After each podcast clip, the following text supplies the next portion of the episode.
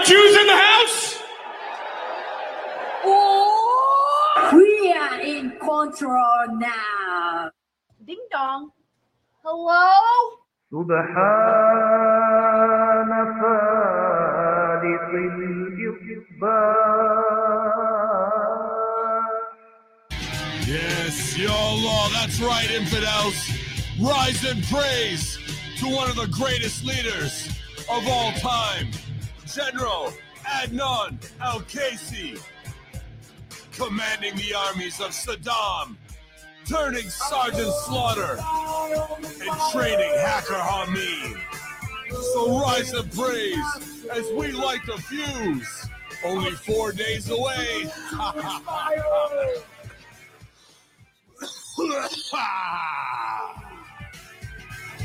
YOLO.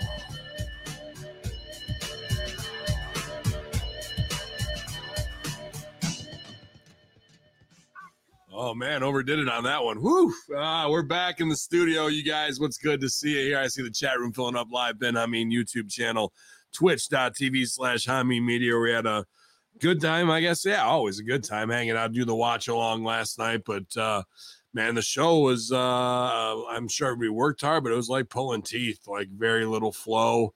And um, you know, I don't know what that says about uh the morale backstage or just where the focus is, but uh, obviously the big talk is nothing of what's really going on on camera. Never really is in our circle anyway, right? Everybody wants the juicy gossip and uh, everything that's the fallout from the CM Punk uh, being released situation, and uh, you know more he said, she said, and uh, rumors that there's going to be some bombshell, uh, you know, Punk statement where he, he exposes dirt or whatever. And, you know, why would you do that for free when people would pay good money for it? And then uh Cornette doing what Cornette does, you know, and uh getting into a little bit of hot water from it that drew out some other people in the AEW locker room instead of just no selling, which they should just be no selling everything. Because as soon as you stick your head up, it's going to be whack a mole, you know? So, but that's what uh, the cult of Cornette does, I guess. So, uh, it, it's always uh, what what's coming next. Just give them 24 hour news cycle uh, one day to refresh itself, and uh, somebody's going to do something stupid to make you forget about the day before. So it's compounding interest, it seems at this point. But uh, we'll we'll take a look at it. Uh, I did have a co-host reach out. We'll see if he limps in or not here. Uh, hopefully uh, we will. But I see the chat keeps filling up. Appreciate you guys. All the Bearcats in the house. I think we ended on seven belts last night. I took 10 after uh, near record 15 last week. Uh, but seven was the magic number last night. Bro hug wise, I don't know if we had bro hugs. We had a lot of dissension uh, in the ranks last night. Even strange with the Sex Gods, which just got back together last week, already having issues backstage. So very strange, very strange. They're asking where RBV is. He's probably at the racetrack doing his thing there. So I went live with uh, some professional uh, hot rodders yesterday on uh, on his show that he's doing for them. So busy man, uh, and you know he's always around in the chat and he's always uh, hanging out in the uh, I mean media discussion group. Group. so make sure you guys are signed up over there and uh, drop him a line. I know he, he wishes he could be here more, and uh, so do we. But uh, he's he's parlayed into something great over there. So you know if that's what's making his money. I can't uh, begrudge the man. You know. So, but always always an open door. It doesn't matter if it's uh, you know RBV, Jargo. We love having everybody uh, come and go and uh, doing what they can here to help add to it. I, a lot of great feedback from the Monday locker room on Labor Day just a jump in there with Johnny Publix and uh, Von Lilas and the vet and myself, four man booth. It was a good time. A lot of great feedback. A lot of great feedback to Master Shoot Theater this week, where we didn't even improvise. So I guess take it away from them. But we uh, covered in depth uh, kind of the CM Punk drama that has unfolded the last two weeks up to this point. I guess the last uh, two years, really.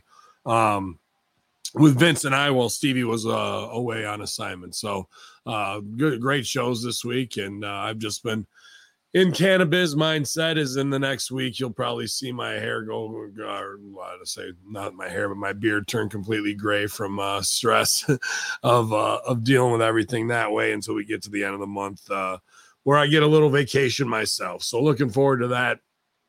And uh, thank you guys for subscribing as always on channelattitude.com or hanging out here with the super stickers the bit cheers, whatever you guys do to help support uh, so I can help try and push a little something to the guys who are doing killer work, man. Kaz had some huge clips this week. We had stuff shared by Dustin Runnels, Mickie James, you know, uh, a lot of likes from WWE talent where we're trying to, you know, be constructive, be honest, be real without, you know, uh, trying to tear everything down all the time, you know. And uh, it, it, was good to see some people. Like I, I, tell the staff, everybody sees everything, you know. So we got to be mindful of what we're putting out there. And I try to do a better job of that in my analysis, but I'm a carny asshole like everybody else. And can get worked up over some phony middle school wrestling, you know. So, but so can you guys. That's why you're here. So, heat's on all of us. But big shout to Kaz, big shout out to Big Ray and the vet doing uh, su- superb work on all shows and helping with uploads and social media and William Alicia and Ellingsworth and everybody, man. DJ Mass Effects, uh, Let's Go Brandon, and uh, you know everybody who's uh, trying to help uh, just keep everything going community wise. It seems to be paying off. Numbers keep growing and growing and growing.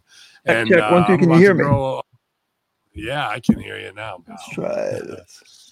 Yeah, I can hear you, and you look great. And the person, the other person they want to see is in the house, man, with the setup, no technical. Who's back from the billiard ballroom? It's the ballroom blitzer himself, Brent Tearing, aka Timmy Baltimore. How's it going, Bill? Oh, shut, shut up. Oh, Kayfabe, everybody, Kayfabe. Uh, he sounded good. He looked good, and uh, maybe he'll come back. So uh, I'm not sure what he did there.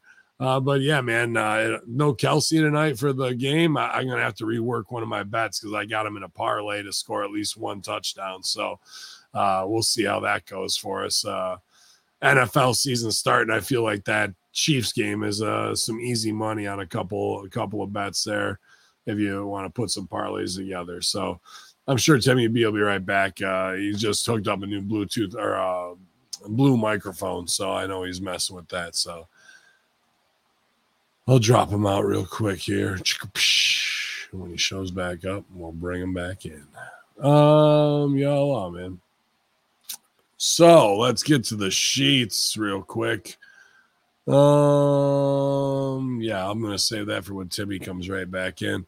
But uh interesting. Eric Bischoff speaking on the podcast. Well, go back to go back to the Cornette point, I guess. So Cornette is uh like when at Megha, the you know, she's kind of Tony's right hand brain trust, you know, and it insulates him from a lot of bullshit.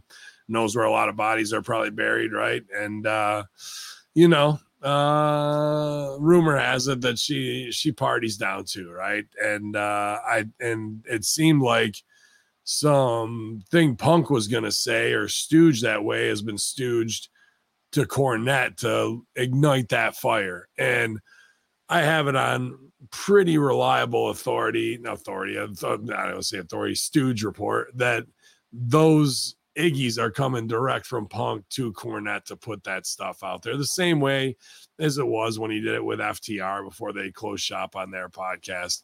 So interesting. And then you see some response to that uh, this week online as well. So, um, we'll see if he backtracks, but going after a lawyer is an interesting, uh, uh, dangerous thing. I, I, would have Stephen P. New uh, on standby before I made that move if I was him, but uh, uh, interesting that some of that stooge is getting out there. We're obviously talking about uh, Cornette shoot here, Timmy B.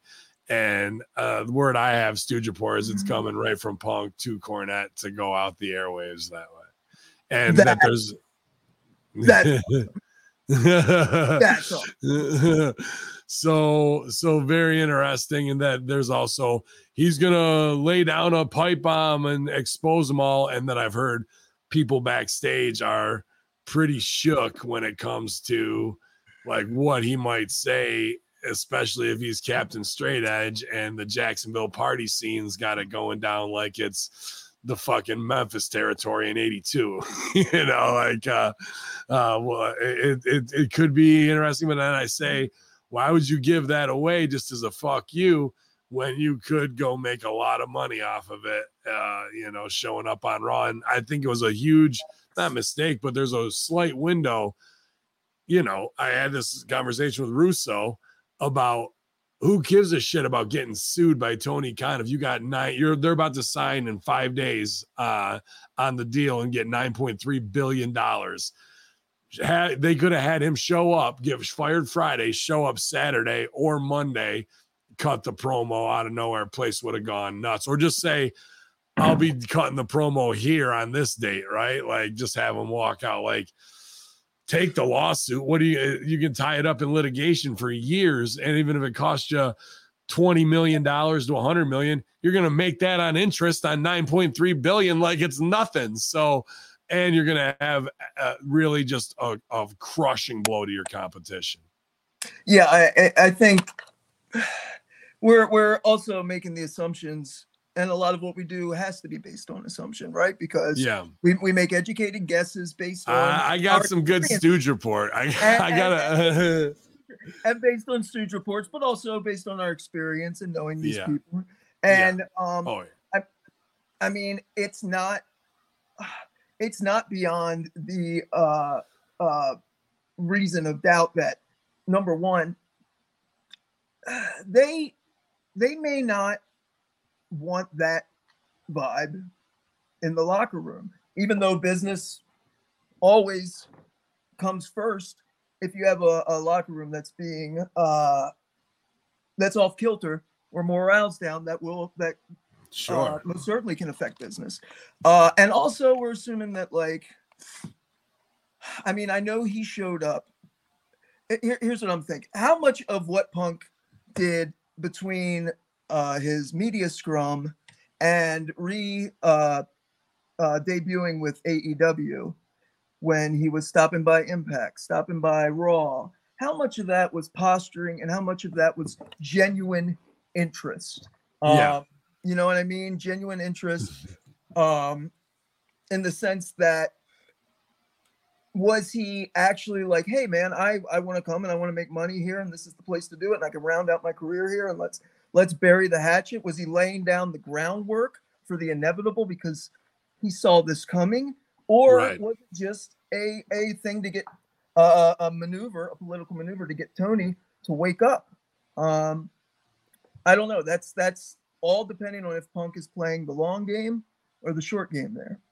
Uh, Yeah, I don't think that I, what was best intentions at one time might have been fooling himself just to be like, hey, I can do shows in my backyard, couple big paydays, all that, right? And reignite Right. and get the merch money. And no doubt that's smart biz.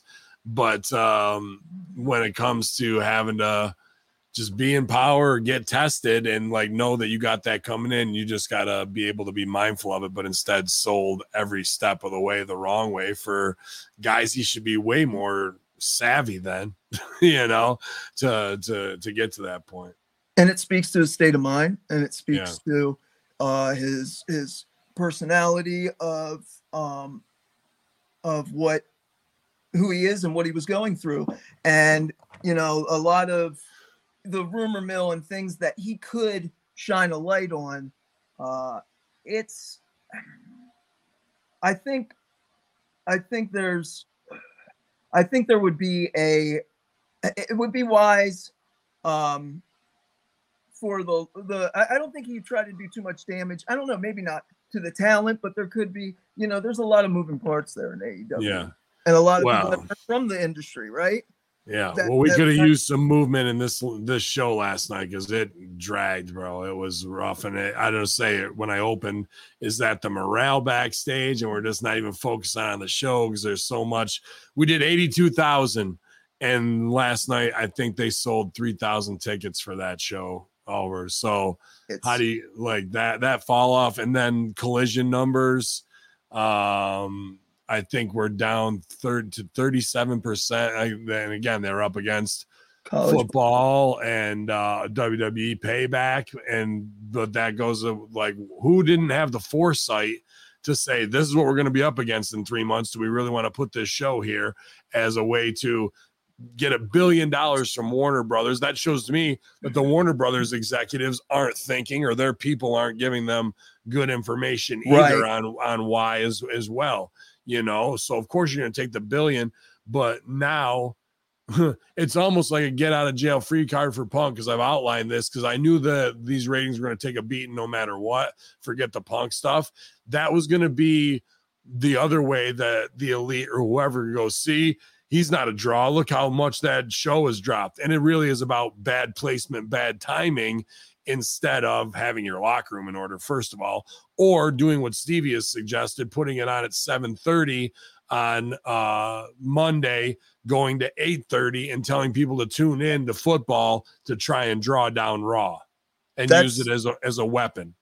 I mean, at this point, you got to go to war because you're you're you're you're you're bleeding out.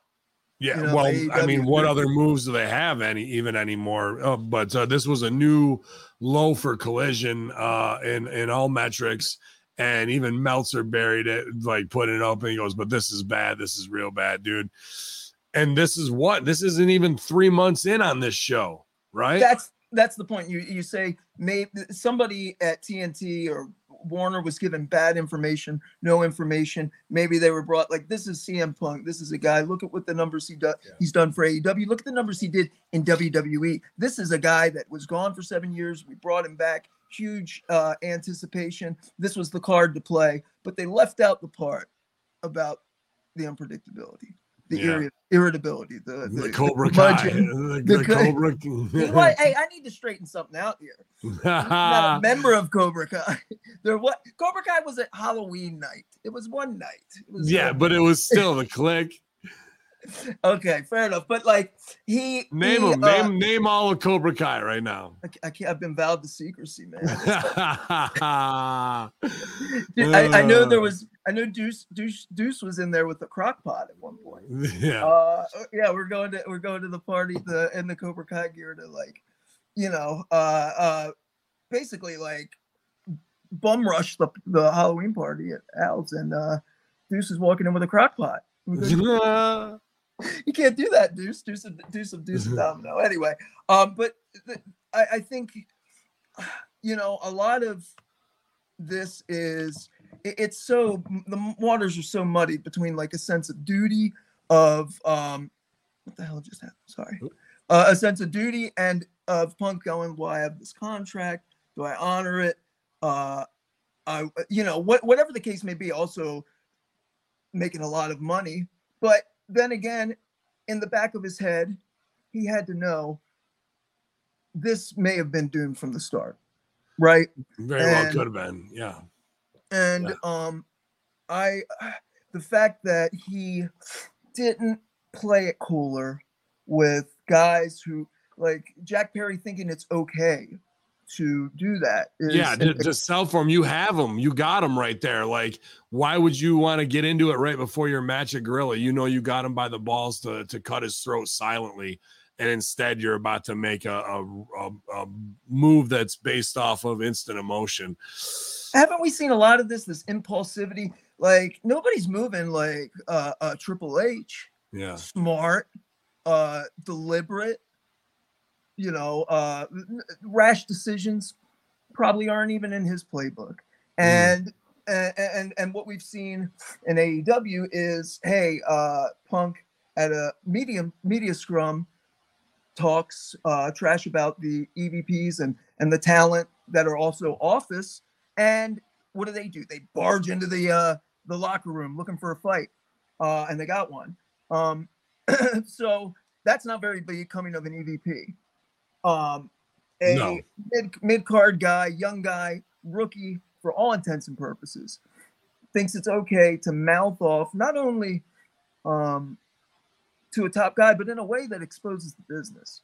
Uh, I- mean, what we- you know, it's exposed, but you still don't have to kick it while it's down. And and Punk engages physically, and the fact that that happened is not. well, I think he's got. I think he's got a chip.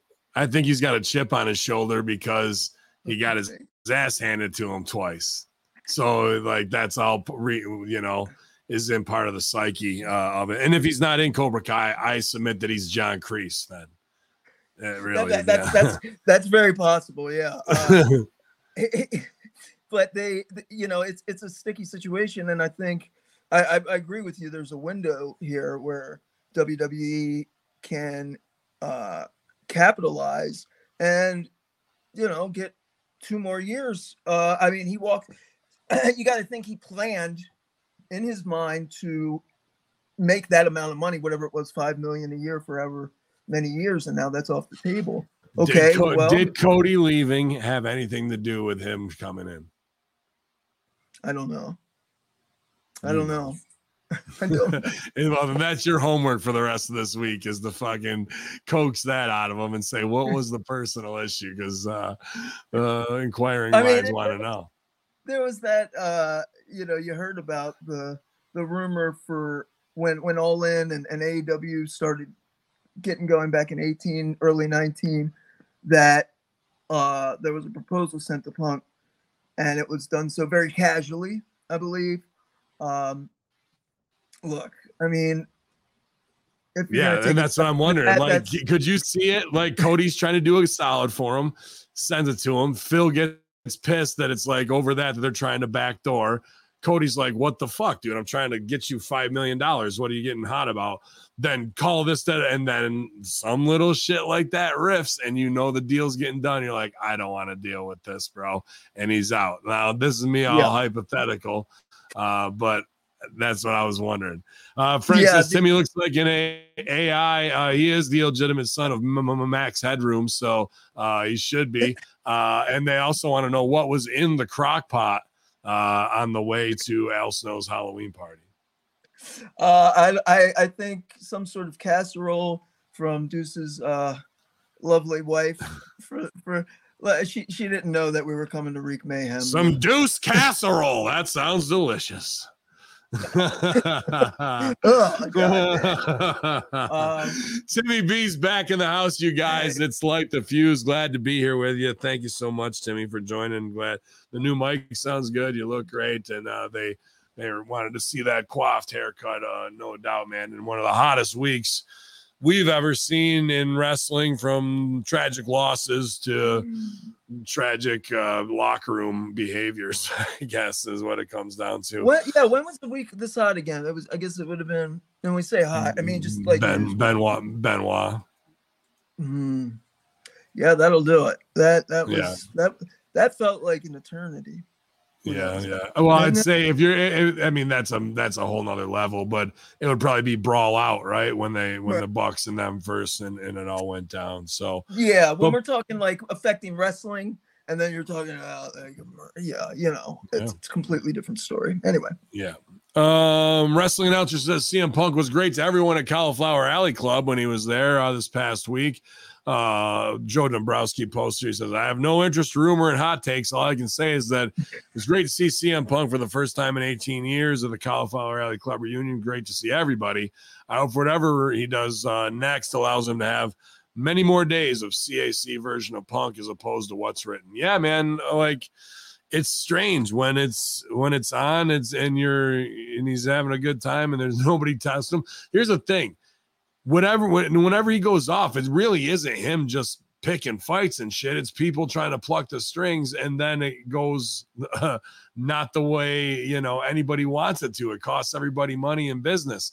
That's the issue. So if he's there just to have a good time, very easy to get along with. You know, Yeah. he's not there trying to be a dickhead to everybody. no, I, I look, both things can be true. Yeah. Uh, CM Punk can, eh, eh, Phil Brooks can be a, a a guy who's, um, you know, helped people, been a, a friend to a lot of people, but Mhm. also is, you know, unpredictable and doesn't always do, uh, you know, very impulsive and and sometimes uh, can be self-serving. But you you know, you look at people's history. I try to look at what people have been through, right? And in his mind, his truth, and, and a lot of it is that these, you know, he says he's never going to put a company before himself again.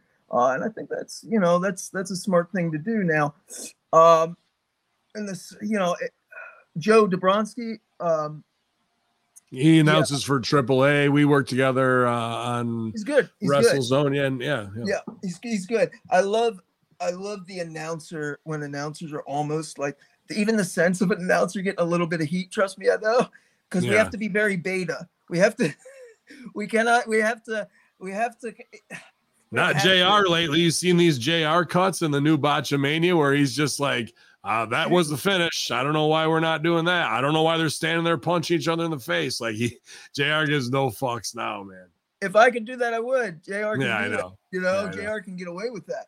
Uh, so it's funny that you know, at an announcer usually doesn't want to be quoted outside of a soundbite or Right. something because uh, it's important to maintain that uh, Neutrality. neutrality and trustworthiness with the audience. And the Mhm. second you start to veer one way, well, that could be a problem uh, with with getting work. And so yeah, I, I, it, absolutely could, I get especially with that crew. You know what I mean? Right, right, and that and that he knows Punk, Punk could just, and so, um, I don't think it did him. Uh, I I, I don't know. In a situation where maybe, oh man, if I say this, maybe this will help me. I think you know normally that would be seen right through as kind of like, oh come on, that's just. Yeah, I mean, the, the, but you got to remain neutral. I mean, with the with the stuff with Megha, do you have your phone right there, like to go Yeah, on. Messenger? Yeah. Uh, uh, like I, the first. Well, do you have what I sent you in in chat? Yes. Like Uh, that's that's my dir- that's my direct stooge report, and I can't I, maybe the first two paragraphs, but like anything past that's way too deep of a cut and liable to, of like Yeah. what of what to say on this show. Uh, but but uh, you know, Don't go after lawyers. if this is coming direct from Punk to uh, yeah yeah, like that's that that that's irreparable damage to put that stooge I'm out like, there. oh man, my my feed is bad. What's going on? yeah but but i believe i believe all of it that's in there that i sent you too and, and from what i've heard and uh you know when you uh dip your uh, pencil in the ink at the office things are going to be uh in a bad way you know what i mean it's never really going to work out especially with this salacious crowd of fans who just want to shred people and can you know and cancel them. So if you if you're the, gonna the you're fact gonna- that Cornette's go ahead. No, I was just gonna say if you're gonna be on the pirate ship eventually, you're gonna get a pig leg or a a, yeah. a, a, a parrot or an eye patch eventually. So yeah. you know nobody gets off the pirate ship unscathed. Um, no. but uh, that's a it, will be interesting. right? yeah but then you know is he gonna drop other like all all the salacious stuff. Is that in Mhm. punk to be able to be like just start calling all that out? And i heard that their back office is nervous that they might because they you know obviously weren't keeping a clean shop to some degree. And uh you know now that Cornette calls it out when they clap back they don't want to. That's where they want to silent heat everything. But uh chris daniels did post uh and said uh you know I've kept my mouth shut about a lot of things in the past this year, this past year, but the unsubstantiated garbage I've read the past day about AEW's chief legal officer is an embarrassment to anybody spouting it. Absolutely the last person who should be maligned in this situation.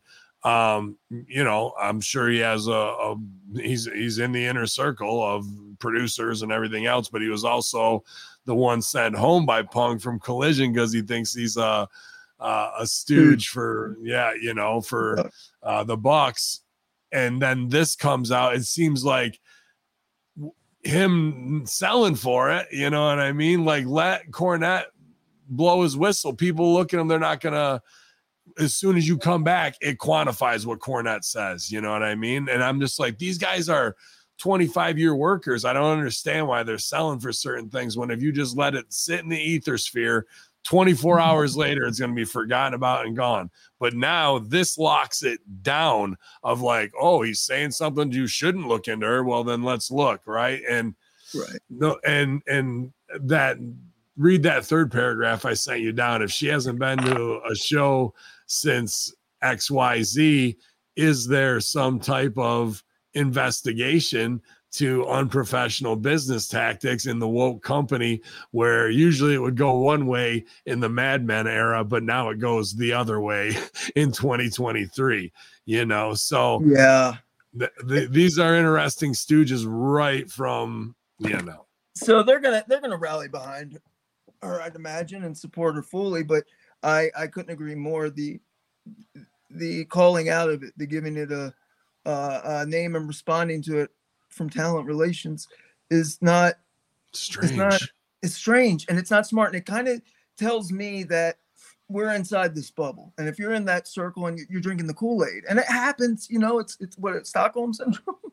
Yeah. But like you start to because that's your life you start to uh, believe whatever narrative you're forced to uh to sh- to to shill out as as truth and you will stand by it um and i eh, you know when bad decisions like that are made i got to think that's that's what's going on because how you've seen people make these mistakes before how are they still And- and- happening and now you're why going is to bat. saying to his talent relations guy don't do stop Don't- why don't- why aren't any talent relations guys saying to Tony, "You're not going out there to cut the promo in Chicago. They were going to eat you alive, bro."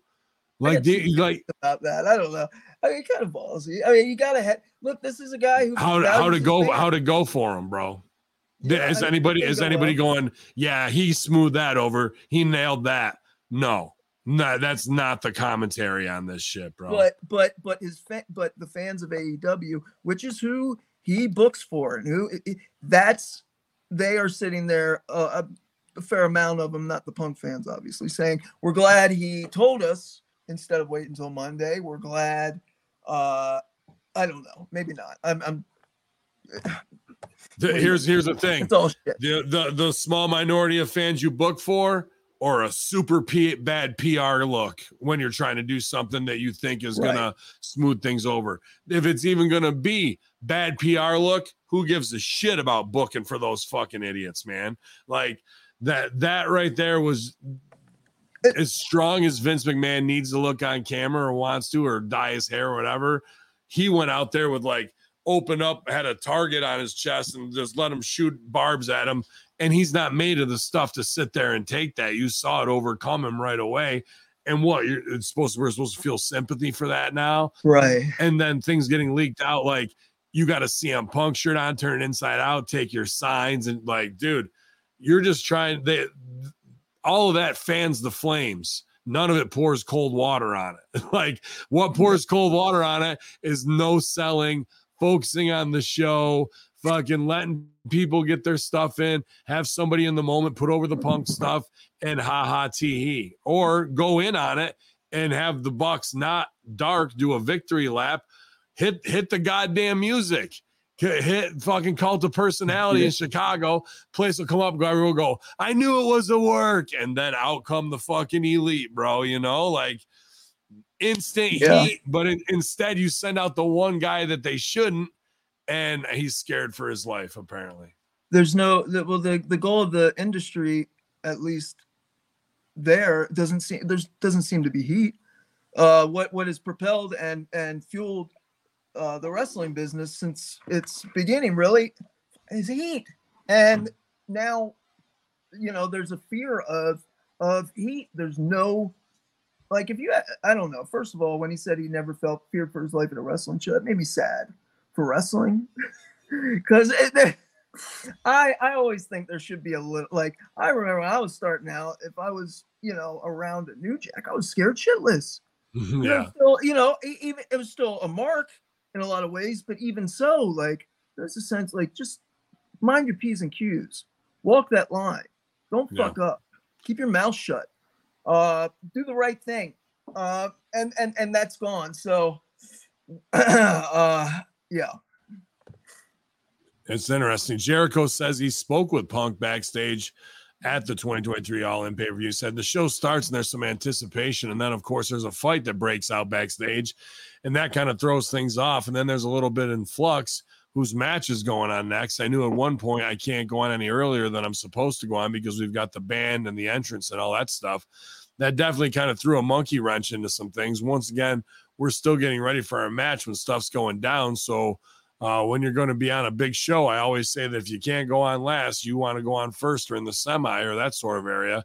Uh, and I think we were third from last, which is maybe second from last or third from last. I think uh, after us, there was a six man in House of Black and the Acclaim, but it was a great place for us to be on the show.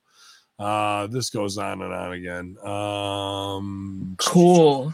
yeah, yeah. Um, but yeah, man, that means he did walk off like, fuck it, I'm not going out there. Like, here's the thing the conspiracy theory wise, right? You're good for those. Yeah, he gets his strings plucked by Ryan Nemeth, wants to go outside and take it outside, right? And Ryan Ryan Nem Nem, a California guy now. Uh, Catch me outside. How about that? right? Bucks click, right? Mhm. Um, then also gets to UK, no car waiting for him. Has to fucking take the subway, gets lost on the way to it, on the way to the show. What was the other one? There was another like weird thing. The cancellation of the meeting. the, know, the cancellation of the meeting where they tried to soft soap that in there, right? Is this a tactical plan to use Yeah. stooges and and Yeah. whatnot, and and then Punk sending those guys home that the the Bucks have crafted all this to trigger Sure. Phil to get to this point. Think about it. Yeah, they. I mean, I. I don't want. I, speaking to that theory, it's not beyond the realm of possibility to say, "Hey, we can't get to him. We can't do that thing." And technically, you can't either. But he will. There, there. How do I say this? I believe that. Who Um, handles travel is what I want to know. I think Because- Russ Renberg handles travel. Okay, because I'm wondering, you know, I know Matt Jackson's wife was doing was doing merch. I don't know if that's the same office or not. I'm just trying to think like who with a wave of the wand can get rid of a car or and, and make things can. yeah. I, I mean, they could, and and I, I know that the maybe the thought pattern was maybe Nemeth was the first try and it didn't work. Um, the eh, eh, you know I I don't eh, and there's see what are you telling those guys though if it doesn't work and they're out on their ass, or is there a fear of just not crossing the EVPs? Probably. Yeah, out, was know? there was there a late night uh Frank Sinatra Chili's booth meeting with certain guys to be like you're gonna send the tweet first and then we'll see. Don't worry, you're not gonna get fired, bro. I got your back. Like, did that closed door. conversation go down? Yeah, closed door Cracker Barrel. Yeah, uh, close. Yeah, it's a crack, Cracker Barrel, uh, n- not closed door, out on the front porch in the Out on the- fucking in the rocker gimmicks. Yeah, Uh, bring us. is bring us that where the discipline committee meets in rocking chairs at Cracker Barrel?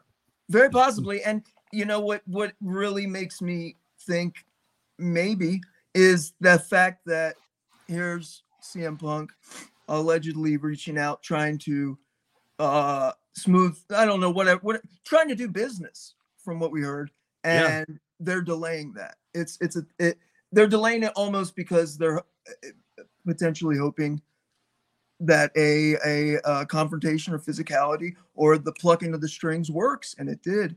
Um, and it's like and it's that's like an opportunity to pluck it again to get that frustration, right? you you got a you got a hot court case where the public is a, a murder case where the public is completely invested. They know about it. They've basically condemned this person. The lawyer is going to continue try to get a change of venue. He's going to try Yeah. to uh, postpone the trial, is uh, uh, uh, waive your right to a speedy trial because you want to get that taste out of the out of the public's mouth. You want to posture and, and wait for uh, where where it's favorable to you. And I think, hey, if they had sat down and done business, um, they know that number one, it probably would have smoothed things over. Morale would have come up. It would have done fine, and things would have moved on. And Punk would have been a part of the locker room. And to stifle that is is a ballsy move and a calculated risk. And um, I guess if that's what I mean, if I'm Tony, I'm pissed, man. You guys just Let me if- put it over this. you guys way. are too. fucking yeah inside that you're pissing you know like the old saying that you know vince mcmahon would rather paul heyman pissing outside out of the uh castle than in Yeah. like you guys are pissing into the castle, and Are they doing that? Uh, they just signed a contract for NBA money too. What if these guys don't want to work anymore and they know that their money's guaranteed, that they can then fucking bury this company, walk away with 10 mil each, and then sign within the next year to two years for another fucking five million from Vince? and they got over on everybody just by I mean- fucking letting this guy be the fucking catalyst. It's a very deep conspiracy, but it's an interesting concept. Yeah, and this is the place for it. Yeah, So- and we're 40s, yeah. we're 40 strong right now, you guys. Uh, all the stooges out there. Appreciate all the NXT stooges or Don Stevens watching. Uh, I hope you're doing well, Don. Always good to see you. Um, man, it was tough. I've been going hard in the paint with all the cannabis, Timmy. Uh, had to do 64 legal documents to prep those for for next week and get them sent in by Tuesday. So no Labor Day weekend for Hacker, only laboring. Only labor. long. Yeah, yeah. Do you have a Um, legal team for you, or you guys just you guys are? Yeah, we do. Mhm. do. Yeah, Jorge, uh, Jorge Vasquez, who was representing Oh, uh, the uh, interveners at the main Supreme Court trial. The the the woman who represented the attorney general was among the worst public speakers I've ever seen in my life. She said um about 300 times and didn't even know basic regulations and the veterans are they're they're a Trojan horse for big cannabis, so they had the highest price lawyers you could, and this lady looked like a high school librarian who knew about as much about weed as a high school librarian would. Um, and and but this guy Jorge Vasquez would get up and cut the promo. At one point, it was like you know some lean on me shit. Everyone's clapping, go order, sit down, you know, like. funny. It's all story. Like, isn't that funny that there's a lot, so much of that that courtroom drama is just storytelling. Who has the Yeah, best dude. story and who Oh. can tell it the best? Well, the judge at the end even tried to go into his ROH promo voice when he was giving his fucking. Hey, me and me and JD Love just looked at each other like, "Gee, these they don't even know the carnies that are in the room right now what they're trying to do and get over on people." As soon as I heard it, I was like, "Look at this guy's about to try and get over." Um, you know, so, let me tell you something. When the dust clears yeah. and the when the smoke clears and the dust settles, his voice did. He goes, I hate to see any person, working man and woman family suffer in New York State. And then by the end, it was like, bah, but fuck that. We're gonna advance it for two weeks and you guys work it out because I don't want to deal, I don't want to make a decision. And ever since then, it's been a complete clusterfuck. But before he's like, I hate to see any anybody suffering, but go suffer. Oh, okay, cool. And good night, folks. You tune in next week to see what happens. Uh, yeah. Wow, that's crazy, man. Yeah, Yeah. that's. I, I hope you end up on the right. Th- I I think you will. I think. yeah. Um. I'm just doing all I can. You know me, due diligence and over prepared for the opportunity. It's all part of the birthing process. So it's gonna be uh be interesting. But next week is the 12th, 13th, and 15th are all big court meetings and big cannabis meetings in Albany and stuff I gotta go to. So shows might be a little screwy, or I might have to miss a normal time. You guys will try and get all your content out. But as much as I care about you, uh, this is a 10 million opportunity. So get fucked. Hashish and hip tosses. yeah, Hip yeah, tosses and hashish. that's then, I right. mean, The story, the story of us all. Um, but we're gonna break down this show because I, I wanted to be up for it, man. But uh, that the, this show just was strange and kind of dragged and didn't have the flow and and I don't the love it. energy. No, I mean, is morale down that much that it's affecting it? And now we're not even, we can't even really do business because we're firing people and we're worrying about 18 different other things and stooge reports about Cornette and the lawyer. And, I, you know, like it seems like the show is kind of suffering and things didn't have a lot of continuity or things that should have been the button on a scene once again get stepped on where you're like, why do you just not let things settle? So, um, You remember uh, just a quick interjection Yep. kind of along this, and I know we talk a lot of OVW, and I'm sure maybe people are kind of like, uh, but like when when do you remember when uh, obviously when WWE packed up and left OVW, um, we knew that the audience we were going to take a hit, right? We knew a lot yeah, of oh, the yeah, audience big.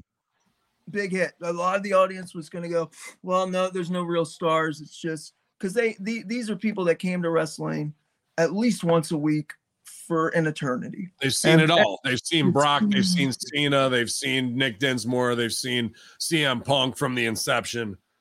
Yeah, and and so it was.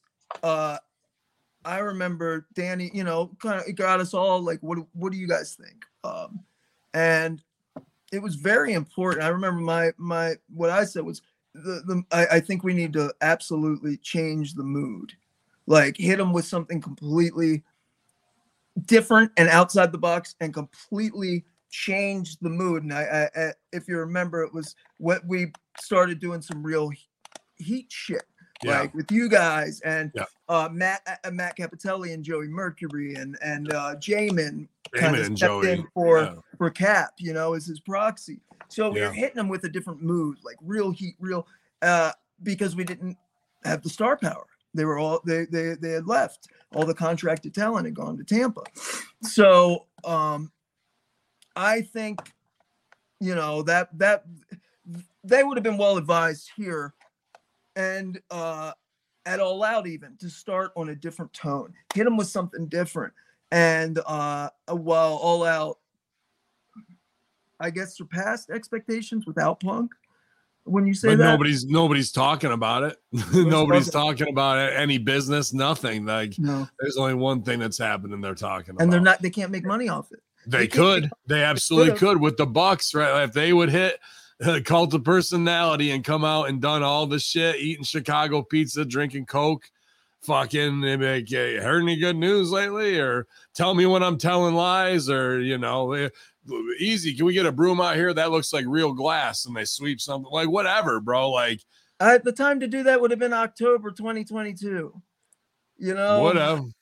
but now he's not there so how are you going to pay it off you got to you're going to step sub, sub somebody in If you already got the conspiracy and got rid of him, you keep plucking that string. Because what's he? Where's he gonna go? He's either gonna do the deal with Hunter, and that'll make him miserable, even though it's gonna make him rich and it'll blow up and make him look even worse, or he's gonna go to Instagram and sell for it.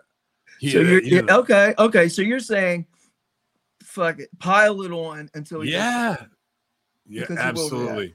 Whose pockets are deeper to handle the lawyers, CM Punk's or Tony Khan's? no Tony Khan's, yeah. Well, you can get that's that's the leverage of like, is Punk gonna try and go at them and spend all the money he just earned to try and clear some name, or is he just got to take it on the fucking chin right now? Because otherwise he, they can stop paying out the rest of his mm-hmm. contract if they get him to sell on Instagram afterwards, like all that shit, and that's what the Cornette rant was about was that he wants to go at Megha or, or whatever it is it, because when Tony Khan feared for his life, because that's Punk's response going, when they sue me, that's the excuse they're going to use. Yeah. And she's coordinating. So he's trying to tear her down, character assassination. Like without saying it, that's what's being said. Right. So, Right. um, it'll be interesting. So if I'm in that battle of trying to get somebody to sell, it's him selling for us. I got a TV show where I can run him down. He's looking for any outlet to unleash his vitriol, and you just wait and wait and wait, and it's gonna happen.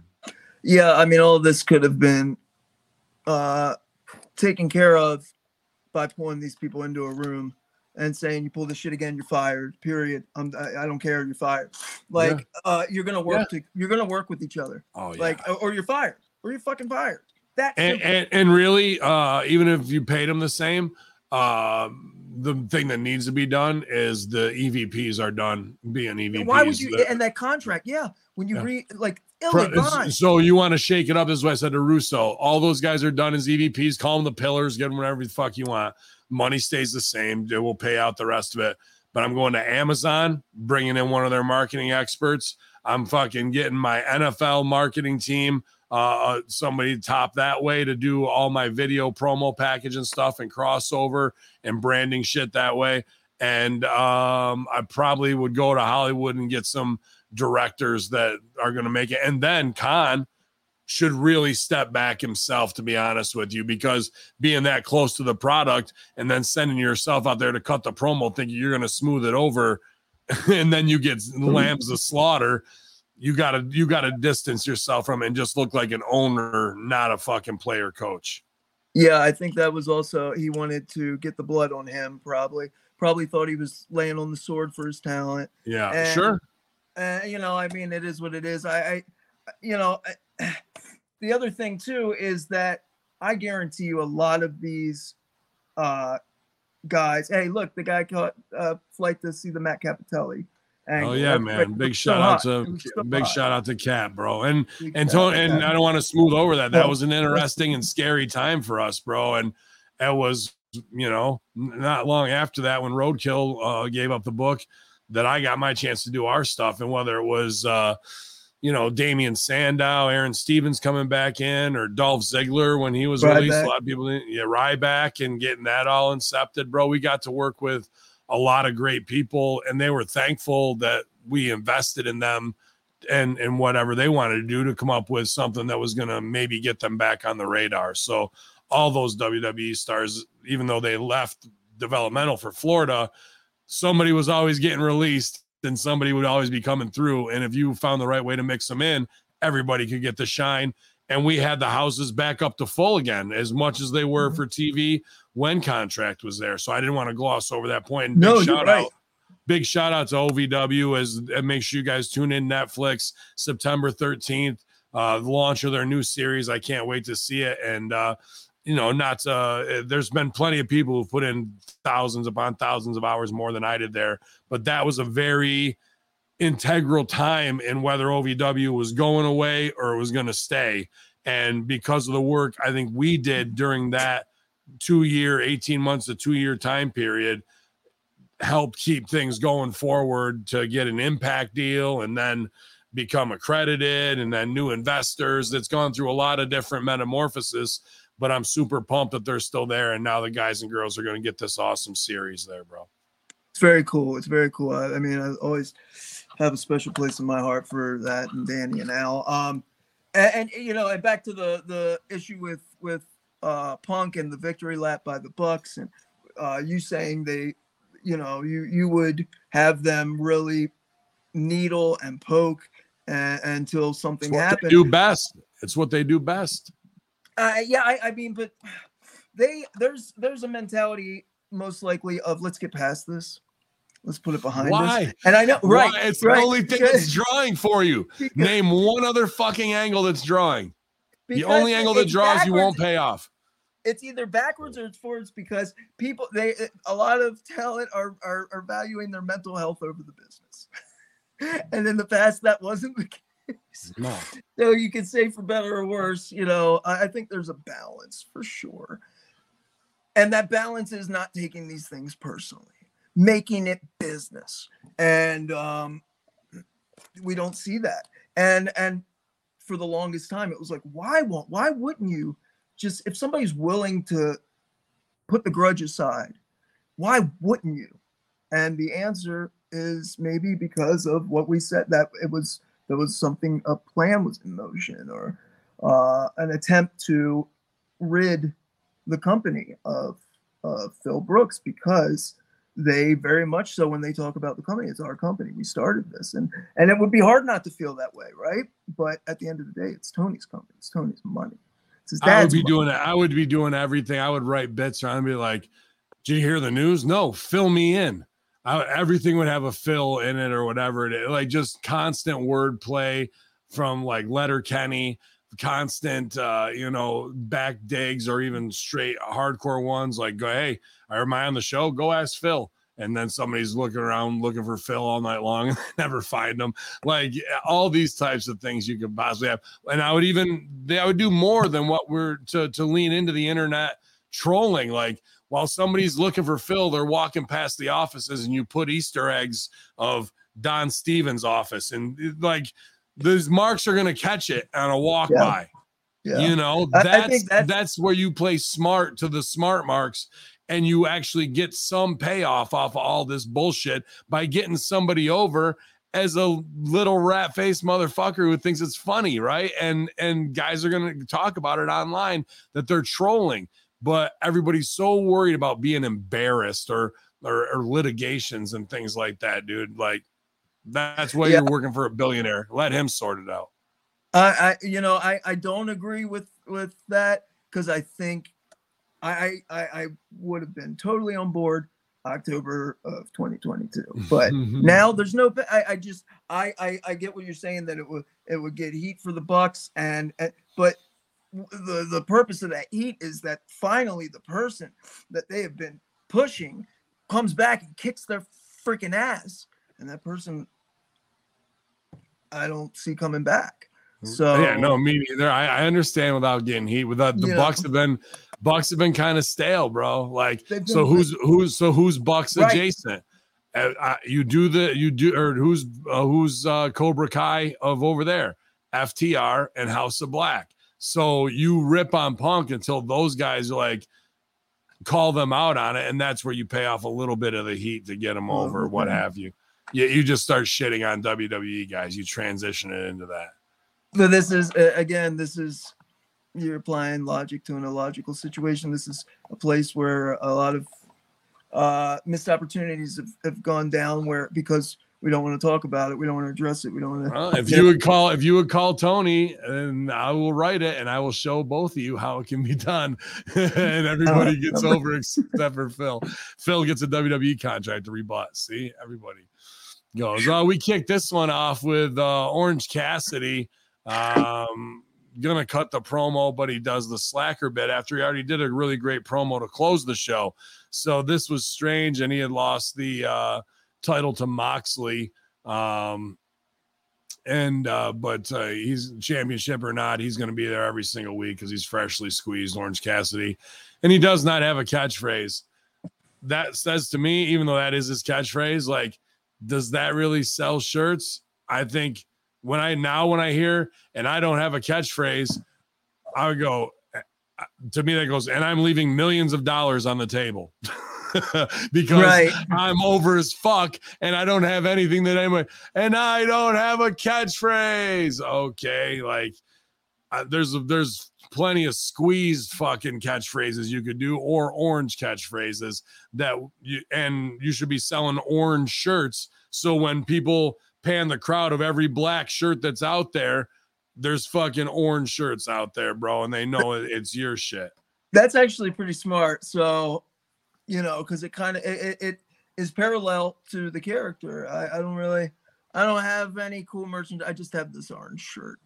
And Yeah. it's an art you know with like the logo on the and people you know what i mean? That that's that's a sim- symbol of you know the fans of his and that and it's a visual effect uh that's interesting.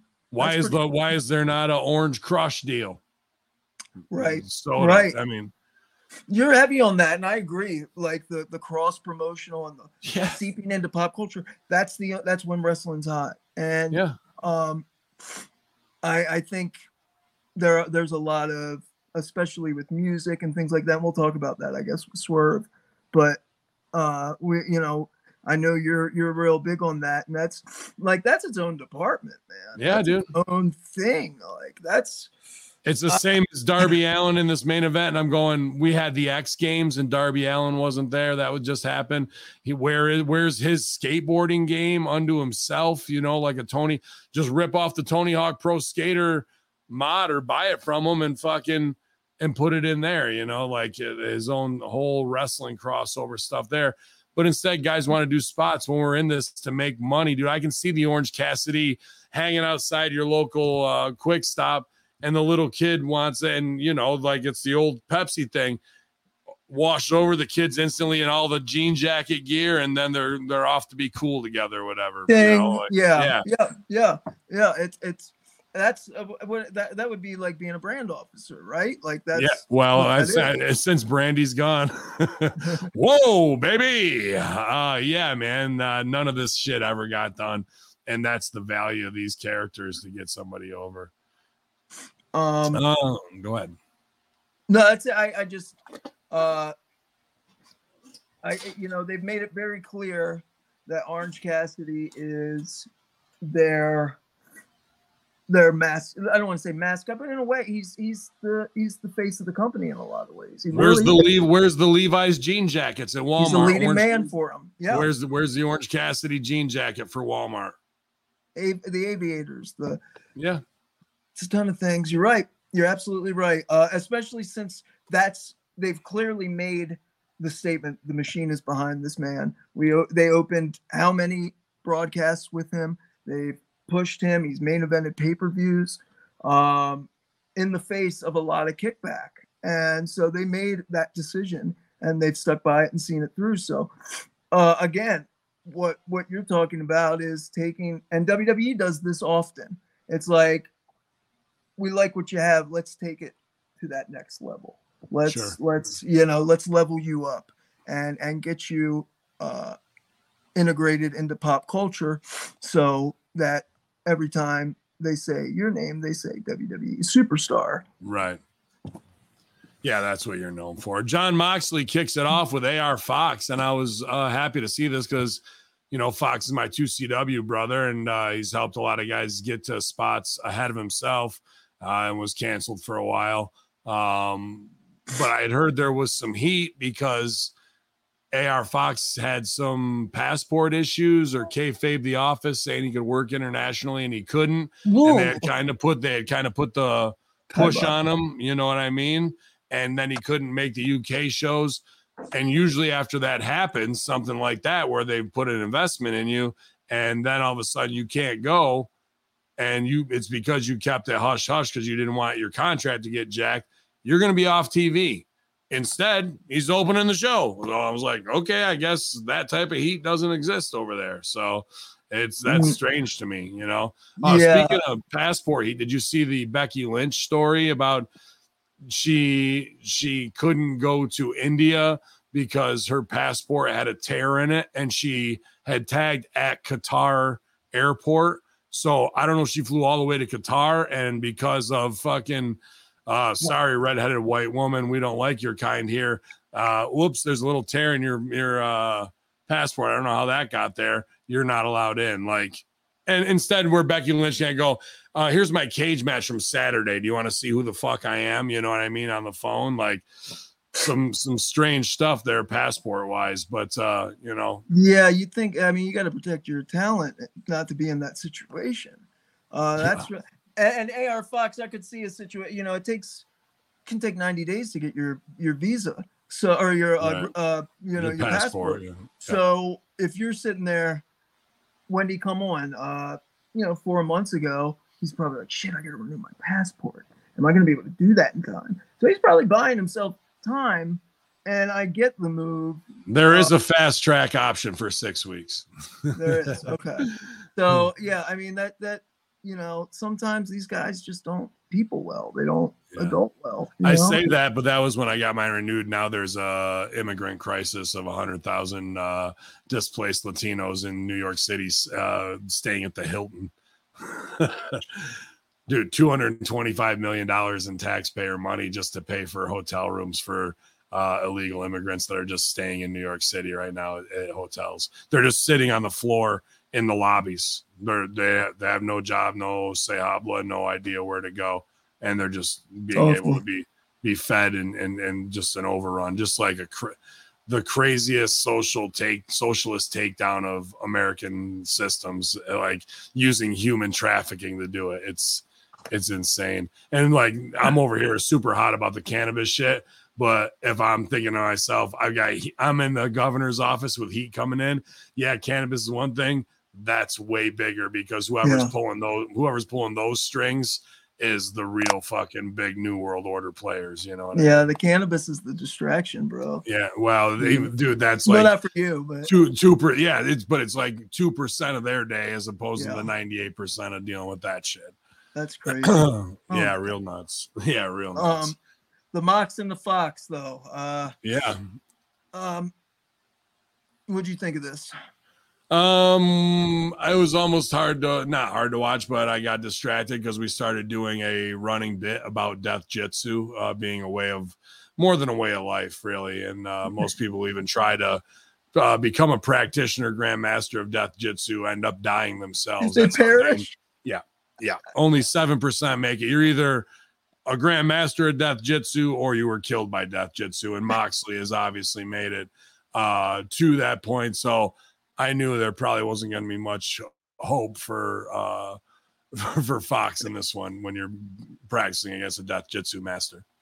I love when a talent like he's you know he's competing in like tournaments and stuff, uh, jujitsu tournaments. Oh, is on. he now? Yeah. Oh, I didn't know that. So I love I you, you'll see this um a lot of times going back and I'm, there's I'm sure there's many examples before this that I don't know but like Billy karate Billy Graham uh these they'll they'll pick up a new like Undertaker when he started to get into MMA MMA, yeah, yeah. they'll, they'll pick up a new hobby in their real life and be like oh I want to I'm a jujitsu guy now Yeah, I'm the baddest there ever was. Yeah, you're you're a white belt, blue belt in ju- in jujitsu, but now you're the baddest motherfucker who ever stepped in a wrestling ring.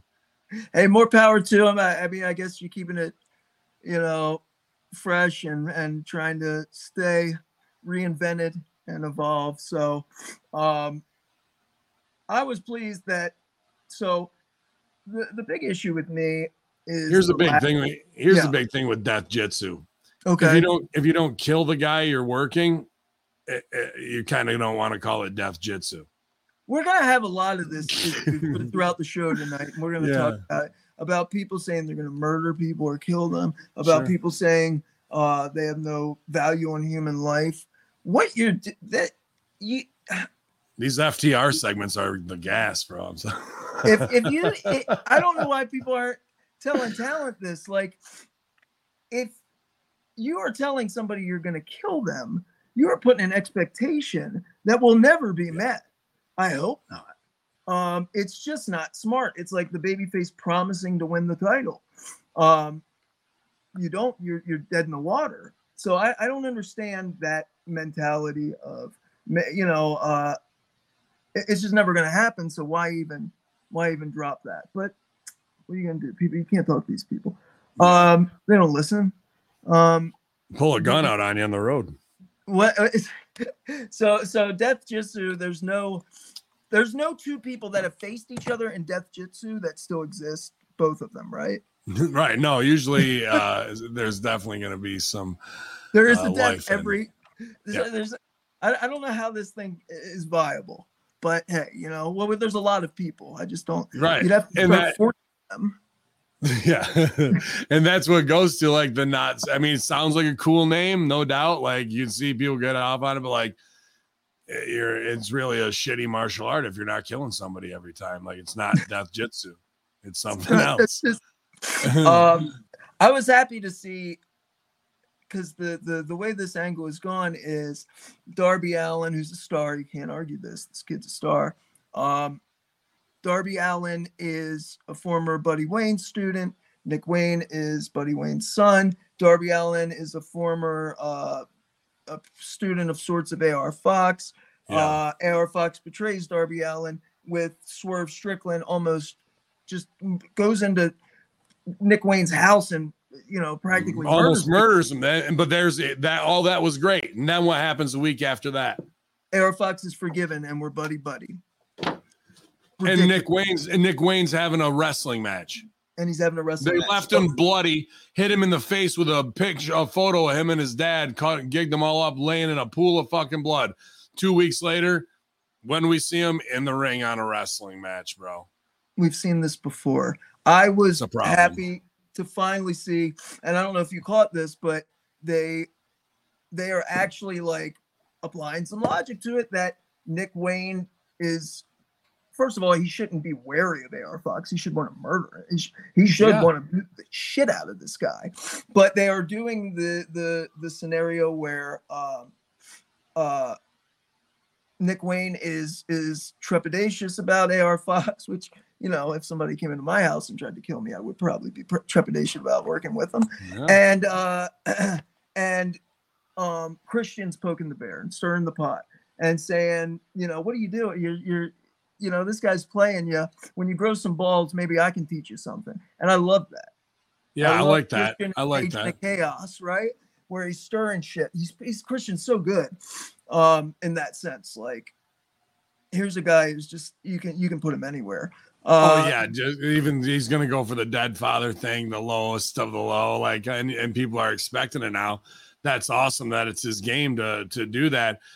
But to have Nick Wayne come back and do a match, it should be opposite. Should be AR Fox and Swerve all cocky. They're going to do whatever. Down comes Nick Wayne to, you know, crank him with a chair to get back over on him, start wearing him out or whatever until Darby has to come pull him away. And then Shane gets on Darby. And, you know, now we have our lines drawn of, of wherever it is. I mean, this is every almost kung fu fucking movie ever where the master is dead and the fucking student now has to avenge and you know the betrayal whether it, you can go storm shadow and fucking snake eyes or origin story on that if you want you know like Yeah. it's all right there but instead no he's a young kid who does a lot of spots where after we tried to pretty much kill him in his own home now he's gonna pin somebody's shoulder to the mat and no running no dude He's gonna it's chop. time for ret- yeah it that like the retribution coming down and setting off the feud is where the next time you see him in the story not a fucking he's here to wrestle Yeah, it's that that's ridiculous. And now we're headed towards I would I would think they're it looks like they're probably gonna turn Nick Wayne and put him with Christian, maybe. I, I don't know. Who knows? way eh too early i mean we got no Way too business early, but it don't, seems- yeah But that's Dude. what it seems like they're doing. And turn him on Darby and have Darby try to make it. I, I don't he's 18. He's he's you know, I, I I you go from having sympathy and him being just totally beaten down to a heel turn. We saw it with Jungle Boy as well. Yeah. Uh it's it's not it's it, it's a weird it's not the right emotion. It does it, No. it's a hot it's all it always feels like a hot shot when that thing when that happens That's scenario it seemed like they started off with a great inception and then just were like nope we're not doing any of that anymore and like none of the players are missing so that just means to me incompetence in writing and long-term vision for long-term business of how we need to draw these lines the matches we get out of it tag match individual happenings beat downs more backstage homicide attempts um a, a get your shit in non-sanctioned match a match at the buddy wayne academy again where it's you know invite by kumite or whatever and only the death jitsu practitioners are allowed like whatever it is man. But like there, there was 12 to 14 weeks of tv right there and it was done in mm-hmm. two weeks. Yeah, and that's why you know it's the it's at, that's why it's advantageous a lot of times.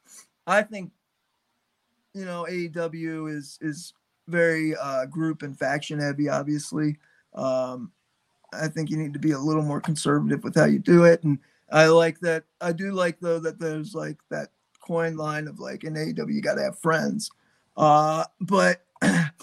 This, it, it- why that's advantageous is you can you can have a lot of uh, options for different matches to until you get to a blow off because there's so much TV time to occupy now. And with. Darby, but with Darby as a director too, that this whole thing could have been a scene, uh, a Yeah. way for him to shoot it all and and do the whole fucking thing of, uh, you know, the candles lit around the picture of Buddy Wayne, and we're sorry that these guys are disrespecting. We're gonna honor your memory. We wouldn't be in this position without you. All that shit, you know what I Yeah. mean? Darby's, Uh, Darby's a yeah. guy that's really he's he's every time almost every time he's been given the ball he's he's done well. So Um, this is- until, until until this main event tonight. Holy fuck! Uh, that followed uh, the Death Rider. Uh, Mox Mox had a King Kong Lariat and Death Rider to beat uh, AR Fox. Uh, after the match, Darby Allin shows respect to Fox in the ring, while Nick Wayne shown backstage being confronted by Christian. He says he watched Wayne's father's footage, and he's even worse than he thought. Uh, Cage suggested if Wayne wanted a real mentor, he mentor, he should uh, look at a champion. Uh, shout out, buddy Wayne. I had a great week training with him. I think Nick was like three or four of that that week when he came. to OVW. Crazy, right? Oh. Yeah. Wow, that Uh, was that that that uh, uh Chico Alvarez Brian Alvarez Man Beast match where Chico was training at Buddy Wayne's. It was a great match. It Yeah. so fun to call in Derby City. Wrestling. Anyway, Great stuff. Uh, Kris Statlander's back. Uh, when she's got a bunch of all I could think of is uh, Nerf uh, boomerangs on her gear. so, uh, I but I, when I saw that, I was like, I don't know what that means. If it's supposed to be something alien wise or just a cool pattern she liked, but Kris Statlander with those old school Nerf boomerangs would be a good thing Well, UFO wise, bro, to fucking get over and, and sell it merch. Yeah. Yeah. Yeah. Why not, man? Yeah, Uh, you, you can whip them out there, and it wouldn't matter if somebody got blasted in the face with one. It's Nerf, right? Like, wait, wait, whip what out and blast what in the face? Wait, what? yeah, you know, like throw me in the crowd. You're not going to worry about if a three year old gets hit with a Nerf fucking frisbee. They're only going to cry for a second. Uh, yeah, I,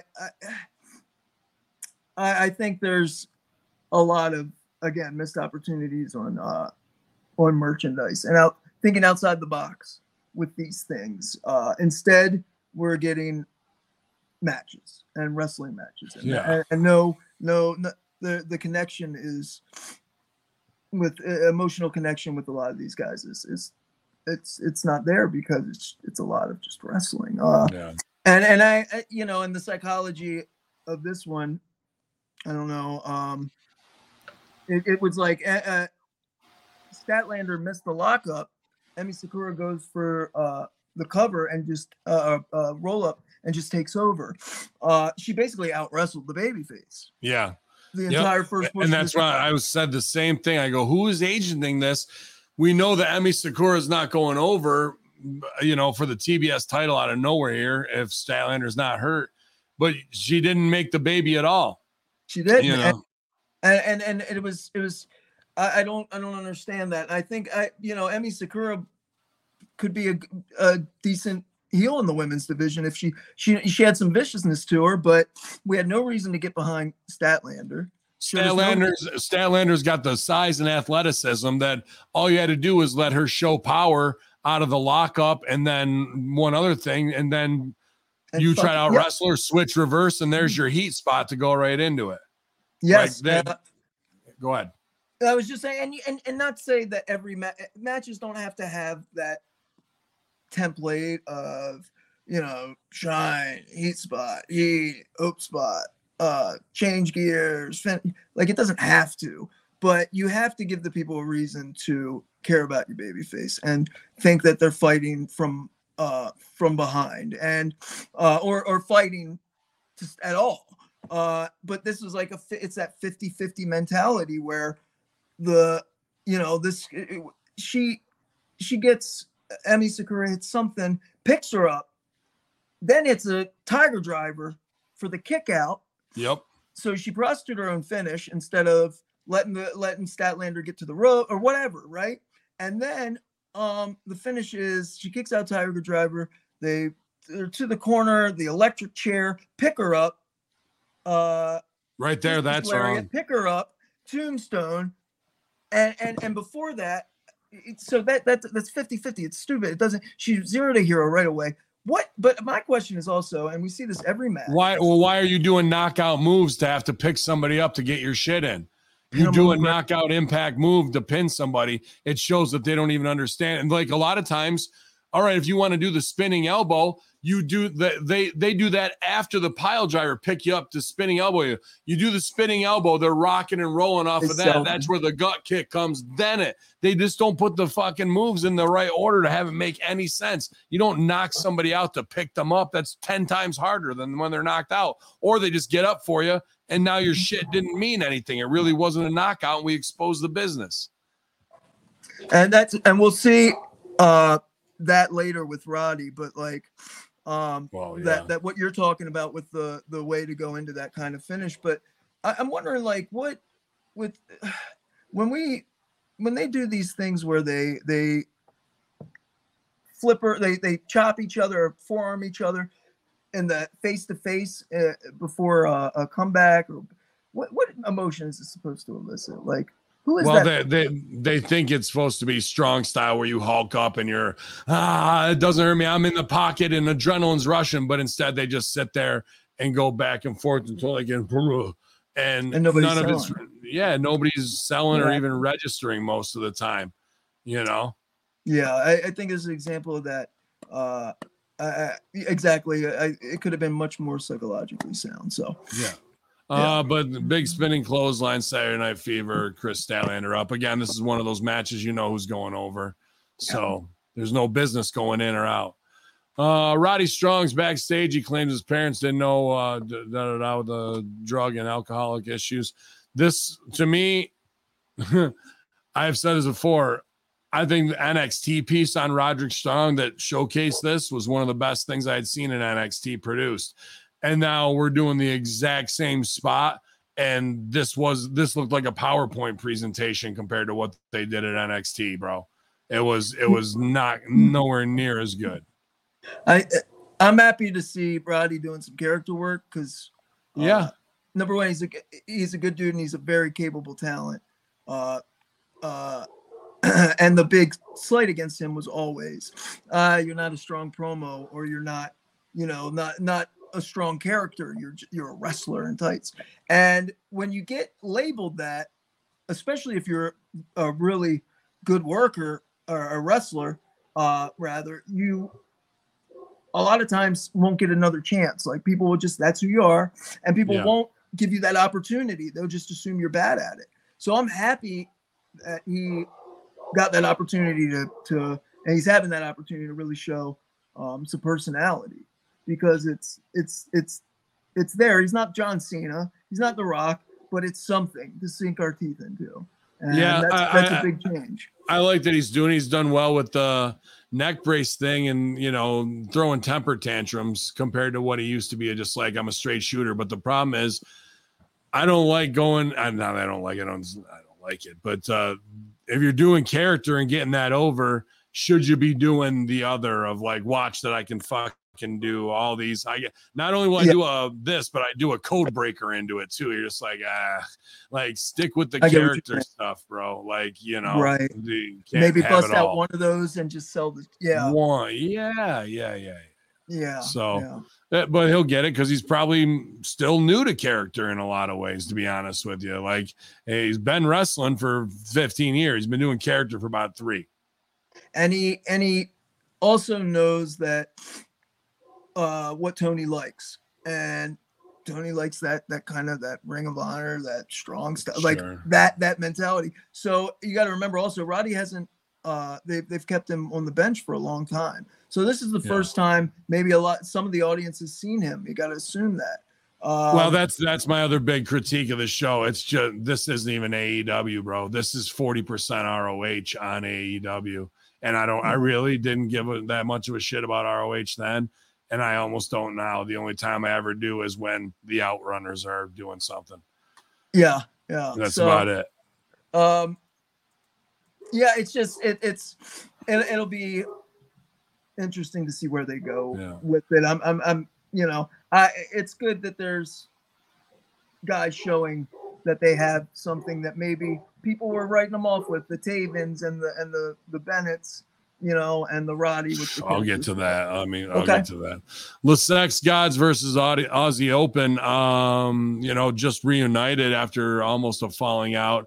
Jericho and um, uh, Sammy Sammy. are back together. Uh, this was a good, simple WWE let's not hurt Jericho style match. Uh, I like the I like the speed of it.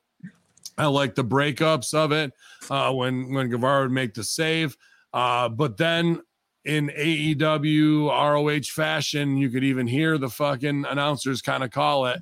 Here comes the finish bus. I want to get on the finish bus so I can feel good and button this scene and edit at the high point, which would have been the walls of Jericho. He had them. They had the, the they had the you're all clear, kid. The fucking Han Solo take out the other guy, and Jericho had him right there. Instead, they twist, do the what we call the dips, and then overbook it for another two to three minutes. Mm. Crowd popped on the second finish. They had him at the first one. The the second the the pop it there at the first one. If they would have done it right there with Walls of Jericho instead of what they they went to, that they would have been a, be- a a better pop and a better quicker out than going that extra two minutes. for those that, that aren't uh, you know the psychology of wrestling is very much in a match like the george costanza uh, uh, mentality. Leave on a high note.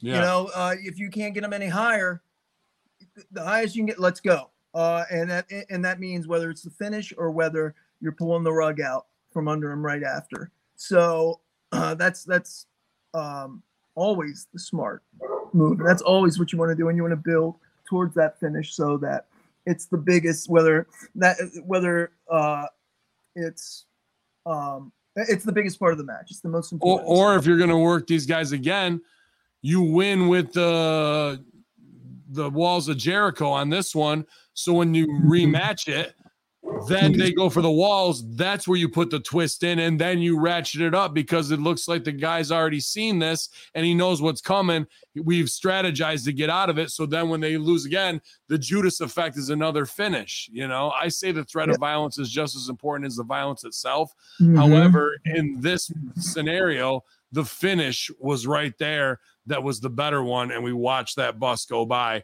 and we got to wait for the next one. It's nice to get on the next one. We're out of the cold and we're on to our next destination. But we really wanted to be on that first bus, not this one. and I like and I like uh, Aussie Open is is uh, you know I, I wish there was something a little more aesthetically like I like the, the look of the bigger guy with the Yeah. the mullet. I wish they kind of had a dichotomy. I wish you know the gear there should be something where he's a little more rough and and rugged, maybe like some chew like. I, I don't even want to say just outback kind of stereotypes, and, and then you you can kind of have hi- the other the the softer looking dude be Sure, kind of yeah. like prettier and and and a little more uh uh debonair in a sense you know um and it would show a dichotomy it would give him more personality rather than we'll just we'll take the black biker trunks with the green silver trunk. Right, right. you Yeah. know they got they got the oh yeah, yeah, yeah, they got that thing that's good uh they got a there's a look um people seem to want to work with them so it's all there it's time for them to go we need to begin to make creative moves on our own and Sure. show and stop waiting for somebody to say hey why don't you try this um but i think They should have they should have their own taglines that are Yes. Aussie slang, like Dund. I don't even know Dunder or whatever, something like right that. You know, the I mean, like didgeridoo, the yeah, yeah, yeah, yeah, absolutely. but be like a modernized, cool. Like Australia is a country and You can you can have a redneck and you can have a surfer. Yeah, yeah, a Right. redneck and a surfer. You can have redneck both. and a surfer. Boom, and it shows the dichotomy of a tandem, and and they look like they're going to be there for a while. So do it, man. But I I I, I when I look at guys that like are up and coming, I like I do like Aussie Open. Yeah, I do too. I like that Team Bear Country, and now they've switched them to something else. And like, I, dude, there's And they got the money on man. fucking yeah. They're what? They have a third man as well now. Dude, dude, there's money on bear money or bear money, bear, country, the, especially from where I just was at the Woodsman's, bro. Like, fucking all that kind of shit is is way over. And to be half lumberjack, fucking half country boys, and all that shit, and and I would get him a fucking bear, to be honest with you. Yeah, the most. the, the Calgary Bear. The, Yeah. Old Heart Bear, yeah. Yeah, Yeah. dude. Fucking A, man. They they train them for out there for movies. Like I would spend the money to have those guys with a fucking shoot bear and, and make him part of the clique. Um, uh, it, it, you know, but they they that's an instance again of guys. But they, what was booking and and and AEW telling them that they didn't like it because they didn't use it, right? They Are basically you told are them you without shocked that are you shocked that a bunch of comic book anime fans can't relate to fucking Manly. hardworking country redneck manly guys? Um, I'm super shocked about that. Bro, I, No, would have, and that- I, would, I would have those guys over bear or no bear fucking way quick. and it's become a little like some comedy like he drinks the protein shake before hulk it's like ah mm, you, you're you're, you guys are two badasses and you're letting it slide Well, I mean, I did you did the protein shake before hulking up. That sounds a lot like the grape drink connection to me, bro. this is true Right? yeah like there's yeah. a there's a lot there's a lot that could be done with that shit. And uh, you know, that that just is, I think, my uh woodsman's upbringing. But I, I even saw on some post earlier today, and it was in an alien forum where they showed old school lumberjacks with like a 16 foot cross cut, but they were on springboards cutting down a, like one of the redwoods. And then people were like, I hate humans. Why do we do this to the earth? But I was like, you know, the pictures from 1889. And I go, I posted that. I go, there's the 2019 version of it, bro. And people don't even know like that this shit's going on. But these dudes swinging axes and lumberjacks Mhm. is is again they could be over as shit, dude. You know what I mean? Yeah, I even know lumberjills who are super hot female athletes, and they could be like the love interests of them if they wanted to to get them on there. Man, uh, uh, there's just so many opportunities to flush these characters out, and they don't even get out of the gate before they cut they neuter them. You know? No, there's there's no there's no substance even when they come with it, and uh, and it would be a, a great addition to the tag team. You know, you always want two big bad monsters in your tag team division, two Yeah. world beaters. You can always Meng and the Barbarian. You know, you can all those guys could work opening and and do it do uh, the honors and keep their heat, or they could just kill it kill your top guy. You know what I mean? It Yep. worked no matter what. So. Yeah. Zane, Zane Vicious in the chat says Lumpy in AEW. I would love to have Lumpy Magoo in AEW. I would uh, instantly tie him to Orange Cassidy and Dan Danhausen, and I would have that over as the the greatest comedy crew of fucking all time, bro. Uh, in wrestling, they would be three Stooges without a doubt, and so Guys, much money would be generated. I apologize if there's a dog barking in the back. Dogs of War perimeter check. Uh, Um, but the sex gods are up, but at the end, they do a dissension story and Sammy storms off, and Jericho's like, What the fuck? So we're right back to where we were after we did the bro hug two weeks ago, and it doesn't Weird make any pace, sense. right? Yeah.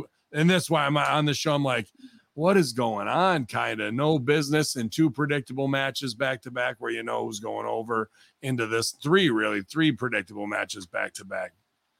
I, I mean, I think there's still uh, there's a sense they're still reeling from everything that happened. That's yeah, absolutely. I think this whole show is written on the fly. Um uh Don Callis and Takeshita are backstage with Renee Paquette says Takeshita is the new god of pro wrestling. They will reveal Takeshita's next target. Uh oh, they left out here that uh this was a strange thing. Callis says he's just like a serial killer.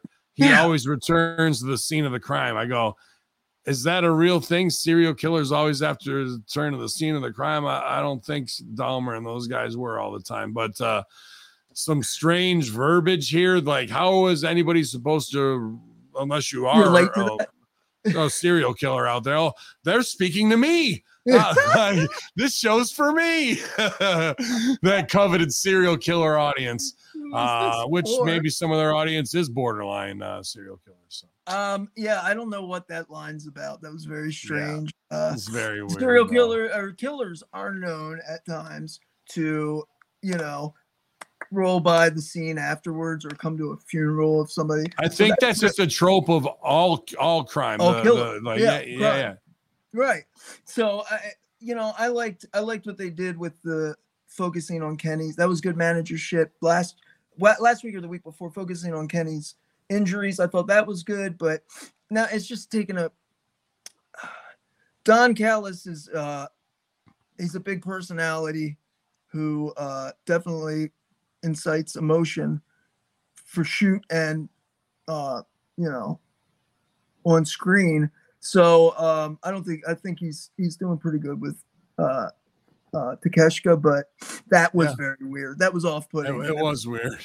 And on, on a show Uh. again where we're gonna hear uh, MJF tell Samoa Joe, "I'm gonna kill you," Yeah. and then also hear uh, Swerve say, "I don't have any feeling towards human beings." So Yeah. now, we, so we are going for the serial. yeah, killer. we are going for straight murder. And and is this is this Khan like free free flow writing all of his uh, emotions for punk out uh, on paper? right? right?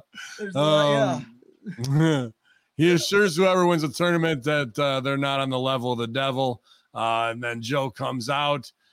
They do kind of let's play wrestler promo back and forth where it's a lot of wrestling tropes and nothing really like strong style like throwing quarters in his face and doing anything like that. And and MJF goes and cuts the promo that he cut before and even recaps that he's doing a recap about William Regal uh you know dissing him at 19 he was that over except he was too young kid. Um which we saw that whole storyline. And is this just to get the shit in on the punk stuff where that part of the story dropped that he wouldn't shake William Regal's hand because he said William Regal was a Triple H stooge the first week that he got there. Yeah, I, I babyface MJF is so weird to me. It's a lot of saying, It's "Hey, not. baby." It's not right. I'm, I'm Yeah, it's like, not I'm waiting right. for the. It's not right. I'm waiting for the. It- it- the yeah, it, like that. The knife and the mask on the devil should have happened in Act Three of their match at Wembley. Instead, it didn't at all. Adam Cole worked heel and is taking his good old buddy Adam Cole is giving his best friend brain busters on the goddamn fucking steps. Oh, I love you too, pal. Thanks a lot. yeah, uh, it- it's it's that that part is very absurd and um it's again, idiotic agenting. another angle about friendship and uh i think you know like joe i really like joe man he here's a here's a guy who in the beginning part of the promo and the band he makes the juvenile band the banner seem very juvenile right Yeah. he's like he makes it seem like oh you He takes on, the man. piss out of it. Yeah, I takes know, the yeah, piss like- out. It's like it's like you know, yeah, your teenage. I have a teenage nephew who will try to talk shit to me, and he don't got the goods yet. You Yeah, know all you gotta mean? do is let him go, and then go. That was a cute temper tantrum. Here's what's really gonna fucking happen. Right. So it reminded me of that, but um, I don't think this canon of MJF's WWE boohooing is not what it's silly to people in the business because acting like these situations of agents and people in power blowing you off is unique. Like this is just what happens. Like that happens. to baby faces shouldn't be complaining. complaining about it. You're you're you're bitching and moaning, and it's it really doesn't speak. And and if he's not a heel, it doesn't it doesn't work. Uh, If he's gonna I be a smart, cute baby face, it's like, hey, and my boy Regal, I've been texting him every month. He's back over there for the bidding war of 2024. Get the shots in, but do it the right fucking way, man. right, right. That you're Yeah. getting yourself over and you're shitting on them how you want to. He's really not stumping for you, you know. I I would have gone with I liked uh I like the line in the heat like you did what you did like they're making a big deal of him pushing MJF in in some clip where he's walking to the ring Samoa Joe that is. Uh a- and, he said you did it because you could. I like that. I like that as as a, what you did you used to do things to me uh because you could. Um just like you know you thought you could get away with it. Just like you thought, you know, you could get away with bumping me at the entrance at all out. Just yeah. like you thought you could get away with coming out here. well, he thinks right he's a now. bitch. He Right. thinks he's a And- bitch. And and and and, and I'm a grown ass man now, and that's when he said he was gonna kill him. But I think Joe missed an opportunity here. Joe was looking good, and then he called him a bitch. Said, Hey kid, I man, here's the promo. It's real simple. It's like um uh when he said, I didn't think you were a kid, I you were a bitch. I think, you know, it should have been, you know, I didn't think you were a kid. I didn't think you were a man. I didn't think you were a jabroni or generational talent. I didn't think of you. Yeah. Yeah. You know, like that's the fucking line. I like that. I like that you can and go that same route and be like, all I was thinking about is that, and point to the fucking belt and put the belt over. Guess what? I don't still I still don't think of you. I Yeah, think- I think about that. Yeah, you know. and, and- then if he wanted to on the on the back end when he was leaving, he's called him a bit. If that's your what you're gonna do, do it there. But like that was a missed opportunity. Joe shouldn't have gone there. I don't No, think. I and, think this- and uh, he, he lets him go by to get out of the ring, gets one leg through, g- kicks the rope and nuts him. Uh, a guy who's been heel forever should know that that's fucking coming. Yeah, like that was dumb. And then beats the shit out of him in the corner, goes to give him a muscle buster. Uh, and uh, Adam Cole arrives for the save. Um, and MJF, huge sell crying, like the sell's all, like half believable, like not like It's very overdone. it was very like, like, a, a little kid, like an eight year old who's hurt. yeah, soft, like not not sucking it up. Like Not, Yes. Mm. give the it- guys are watching that going, oh man, if I got hurt, I wouldn't. I don't cry like that. cry. Yeah. Uh, That reminds me of, uh, you know, and this is maybe amateur hour on the sell. And I think he's better than this. But I remember when Atlas DeBone first did uh, some segment, I think, I can't remember who got heat on him. Uh, it might have been um, Mike Mike Cruel. Kroll. but- yeah, it yeah. wa- It, was a, it was a triple threat. It was Atlas DeBone versus Matt Seidel versus Mike Cruel. and then they fucked his leg up LBW afterwards. and and uh Atlas is supposed to be like selling it, and he was doing that cry and doing way too much. And Al was like, like promoting him after. He's like, that is is that how you would really sell on the football field? You s- you seen guys snap their legs, uh, they scream and writhe back and forth in pain. I, yeah, you want to do, right? That's Yeah, yeah. You want to do, but as a man, you don't. yeah, You know, I've No. taken from somebody who's broken their neck and taken a six-hour car ride right after, and walked around four months with it undiagnosed. You want to go, oh god, and I did in private. yeah, yeah. You know, um, but it was just overacting on TV when you want something real, you know. that's, And that's then and then to make it even more not real, while he's walking down, out comes Roderick Strong with the crew for his match to walk by him. I'm like, dude, let that settle of him walking out, and and then we, folks, we got to go to commercial. We'll have an update on him, Jeff, when we get back. I hope he's all right, Taz. Yeah, I don't know. That looked bad to me. Like, you know what I mean? Like, Yeah, stick with yeah. it, something real. Instead, nope, nobody gives a fuck about the champ with the broken neck. March his ass down there, the guy who really hates him in the feud. Way too on the nose, bro. Way too on the nose. And then Joe comes back out after all the violence to think he's going to get one line over. How do you think Tell is going to beat Show? You just did all the tell that you could do. Then you did the show and beating them down. Now we're showing how bad he is walking out there. No line that you can come out and say is going to fucking do anything to raise that segment up, bro.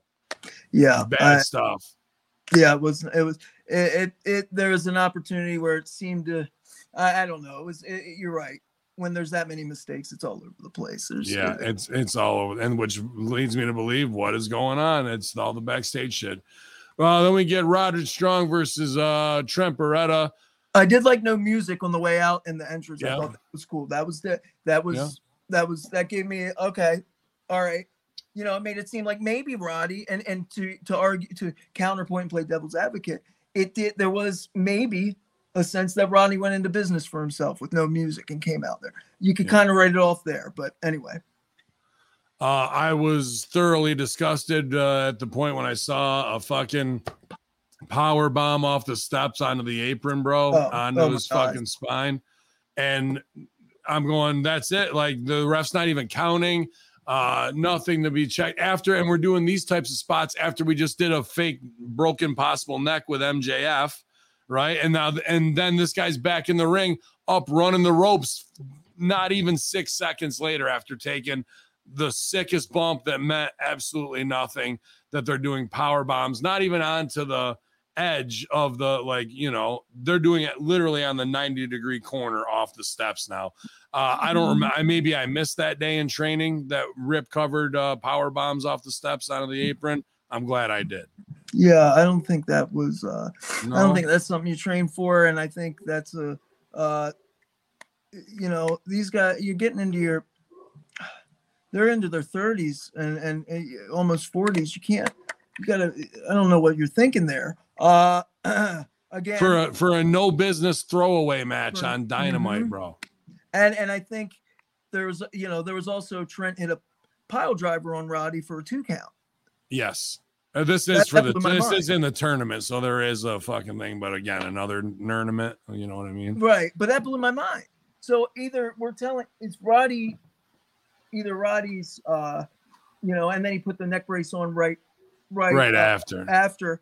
Um, so are we telling people that he's bullshitting? He's cowboy Bob. Exactly, because he's been doing a good job with the thing on, and now he's gonna go wrestle like a fucking all star instead of going, shit, I want to be in this tournament. I'm gonna go wrestling, but I got to do it with this neck brace on, protect my neck. You know? using it to, to cut corners and shit, Yeah. and figure it out.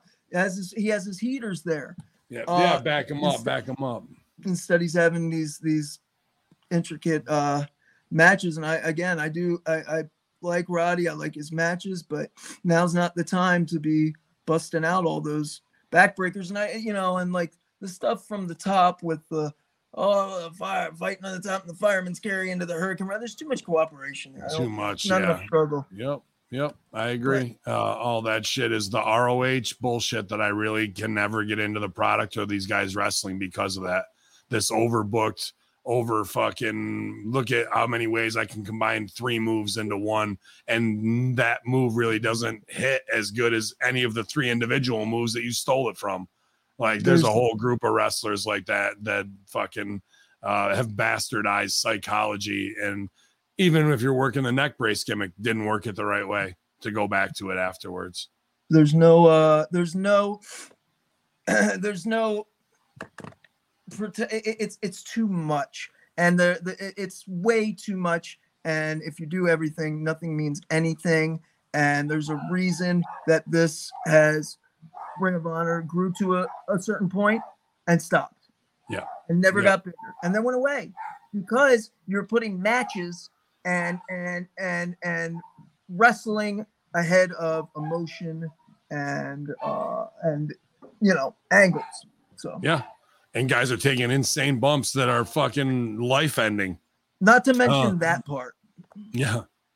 Uh, end of heartache uh, is hit by strong a running kick, and then end of heartache gets the win, puts the neck brace back on, and I just was like, Jesus Christ. but that's how you Uh, did that when you were talking earlier about not picking guys up that's what roddy hit that fucking hit uh what, what did he hit? Maybe it was a roaring elbow of sorts. I don't. Uh, oh, knee strike. Roddy hit Yeah. the knee strike. Trent Sells out of still standing. Right. And the end of the, yes. So, So, that's how that you that protect yourself. And I was mix it right critical of uh of uh, LA Knight with Miz because he fucking drops a big elbow on Miz. Miz is on his back, stands straight up so he can take the skull, the the the BTF or whatever from him. Mhm. It's the other way around. Rock him, spin him, hit him with that, then drop the elbow, pin. One, two, It's the same moves. You're just not doing them in there. You got him on the ground. Why do you want to hit him? And if if you're on the ground hurting and your back hurts and somebody hits you in the stomach, you're gonna roll to your side. You're not gonna stand straight the fuck up just to take a face bump. It makes no sense. So whoever's agenting these things, or a guy like the Miz, I think knows a lot better than that, and he's letting them do that to show that. See, this guy doesn't know what he's really doing. Sure, hit me with an elbow. I'll stand straight up, dude. Uh, why not? Sounds good It's to me. an, it's an Al Snow thing, right? The, the Yeah. if they're on the mat, and it makes so much sense. Go for the cover. Why wouldn't you? Yeah. Why Uh, why pick a 220 pound guy up to fucking knock him back down to pin him? He's already there. That was day one in Al's Yeah. under Al's tree. Yeah. Stupid fucks. Uh Toni Storms then uh backstage with Renee Paquette. I, I like this, this Yeah. silver screen reinvention that she's trying to do of herself. Uh very, very good. Uh I hope she goes full fucking um uh what's what's her name from Wizard of Oz? Uh Judy Judy Garland. Judy Garland like Yeah. drunk on martinis with it. Like I hope Yeah. it gets to that point, bro. Um, Totally. Toni Storm the, as a golden age Hollywood diva debutante. I like uh, it. Strung out on Halcion and, and Valium. Mhm. Like, you know what I mean? It's it's it's good. It's like eh, eh, you know, from from the levels of being completely dejected to trying to get her shit together. You know what I mean? And buttoning it up, but still like one hair. It's it's there's you know, there's there's And, that, and she does have a catchphrase that, and it's going to get over chin up, tits out, and watch for the shoe. And then walks off, and a shoe gets thrown into the scene, bro. awesome. That alone, a shoe getting thrown into the scene, it will now be operant conditioning. Uh, And all you all you have to do, if you wanted to play this game out, is have a shoe get thrown in the scene while Renee's doing something else, and Renee just goes and gets her tits out and her Yeah. chin up. you know, like we can yes. condition the audience that much to it, bro.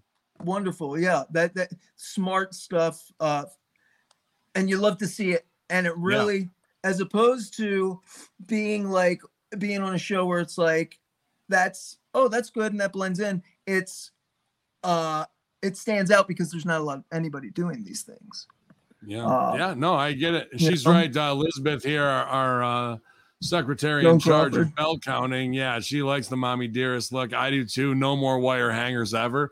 That could be a good scene to reenact as well. There's a lot there uh, of Yeah. what they want to do. Of uh, Toni Storm's etiquette class, books on the head, tits out. She's got the little thing and uh, taking Skye Blue and uh, get make sure her tits are up where they need yes to be. yes you know, great all yeah. that stuff, bro. Um, and, and and you don't need love, to have a women's match it's a segment and I would love to see it when she gets ready to do her thing. And it's very film noir, black and white. And I the only thing that's colorized is bright red lipstick on her. And she's got the fucking cigarette with the long gimmick. I mean, these are just a couple ideas that come off the top of my head, but uh, whatever the fuck. Eh, just little. Uh, Adam Page comes out in very tight pants to talk about his future. Uh, he says some stuff about uh, all the kids in Chicago and the Chicago Education Fund and shouting out teachers for back to school. So I, I'll put that over, man. That's always uh, a good thing, uh, in my opinion, that they're underfunded and underappreciated. Uh, however, Page wants you to look forward to the rest of 2023, and then he gets interrupted by Prince Nana and Swerve. Prince Nana comes out and does the shuck and jive, uh, hey, uh, watch me dance, you know, I guess thing.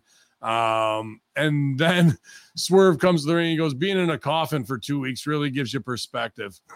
I go, this motherfucker, at least he's selling ridiculous shit of going, oh, I haven't been on last time they saw me was two weeks ago when I was in a coffin. So what do you want me to do? I guess I So was they- in there the whole time. Right. They shipped him back from London. Right. I mean, Yeah. yeah. I, I don't know. You know, it's one of those things. Hangman Page is on his way out. Tony Schiavone. Uh, Hangman Page, you know, we're just coming off you doing something. You're not doing anything now. Um, so why don't you say nothing uh, in a way that makes it sound like you're saying something, and we'll wait for the guy to come out and interrupt you, Right. and that'll be your next feud. What do you say? What if Swerve was bitten over there and became an actual vampire and just hangs out in the coffin now? That'd be about the only way we could quantify that he'd be in a coffin for two weeks. I, I don't know Uh, if John's a good fit with Swerve either. I think Swerve's a guy. I think he could pull the Blackula. He could pull the Blackula off. I think he could fucking get You it. think in. you got okay? I, I mean, it's think- ha- Halloween's coming, bro. Let's build him in a six week Blackula fucking thing. I think uh, I think it's uh, uh, Swerve's a guy that's um, shown he's he's. Uh, I, I mean, look, he had a match with Billy Gunn where he had a lot to learn, I think, and slowing Yeah. down and stuff. But the guy's Yeah. He- he's he's put on some size. He's uh, there's something there's something there.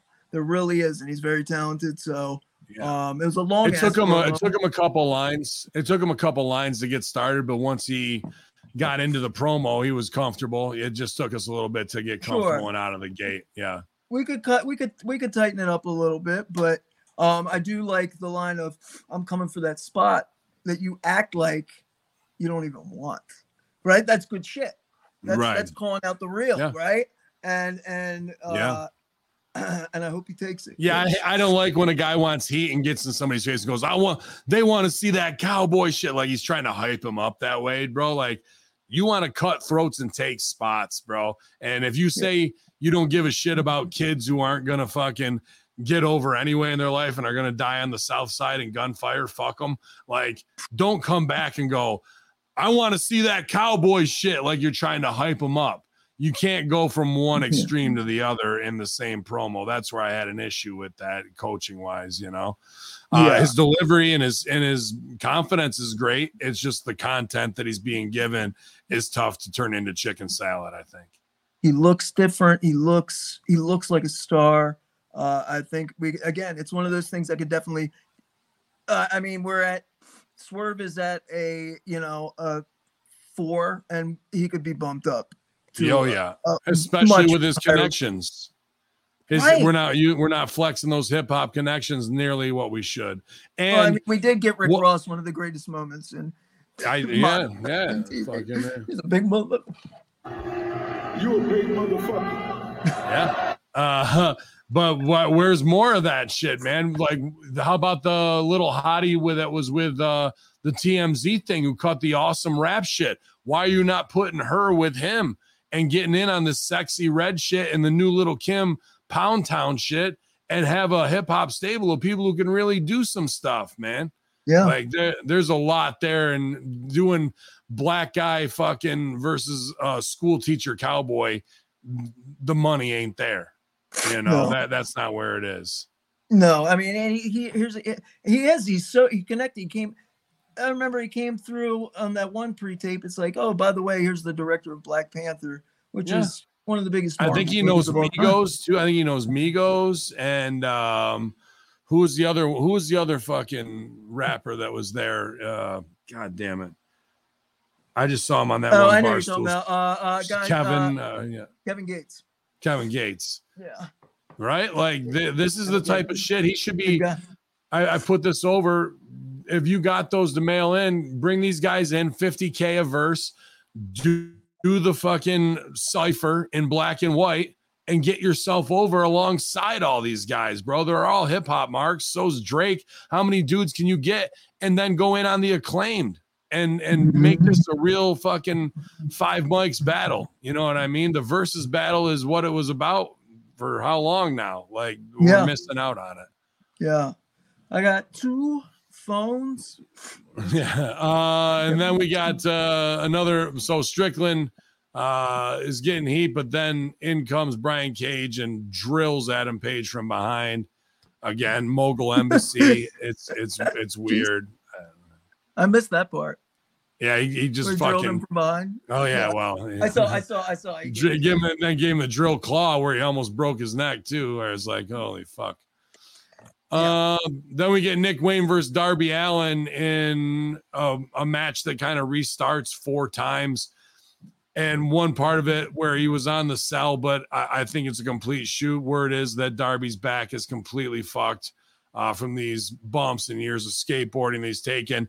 He does a dive where uh, Nick Wayne sidesteps and he goes head, shoulder, and then lower spine into the fucking barricade at 90 miles an hour. They check on him, almost throw up the X, and he gets back in the ring and selling. And it looks like his legs aren't working, like he has a spinal uh, stinger of some Mhm. type, and it's shutting down the nerves in his leg. But he's he continues like a pro. However, because there's nine minutes left to go.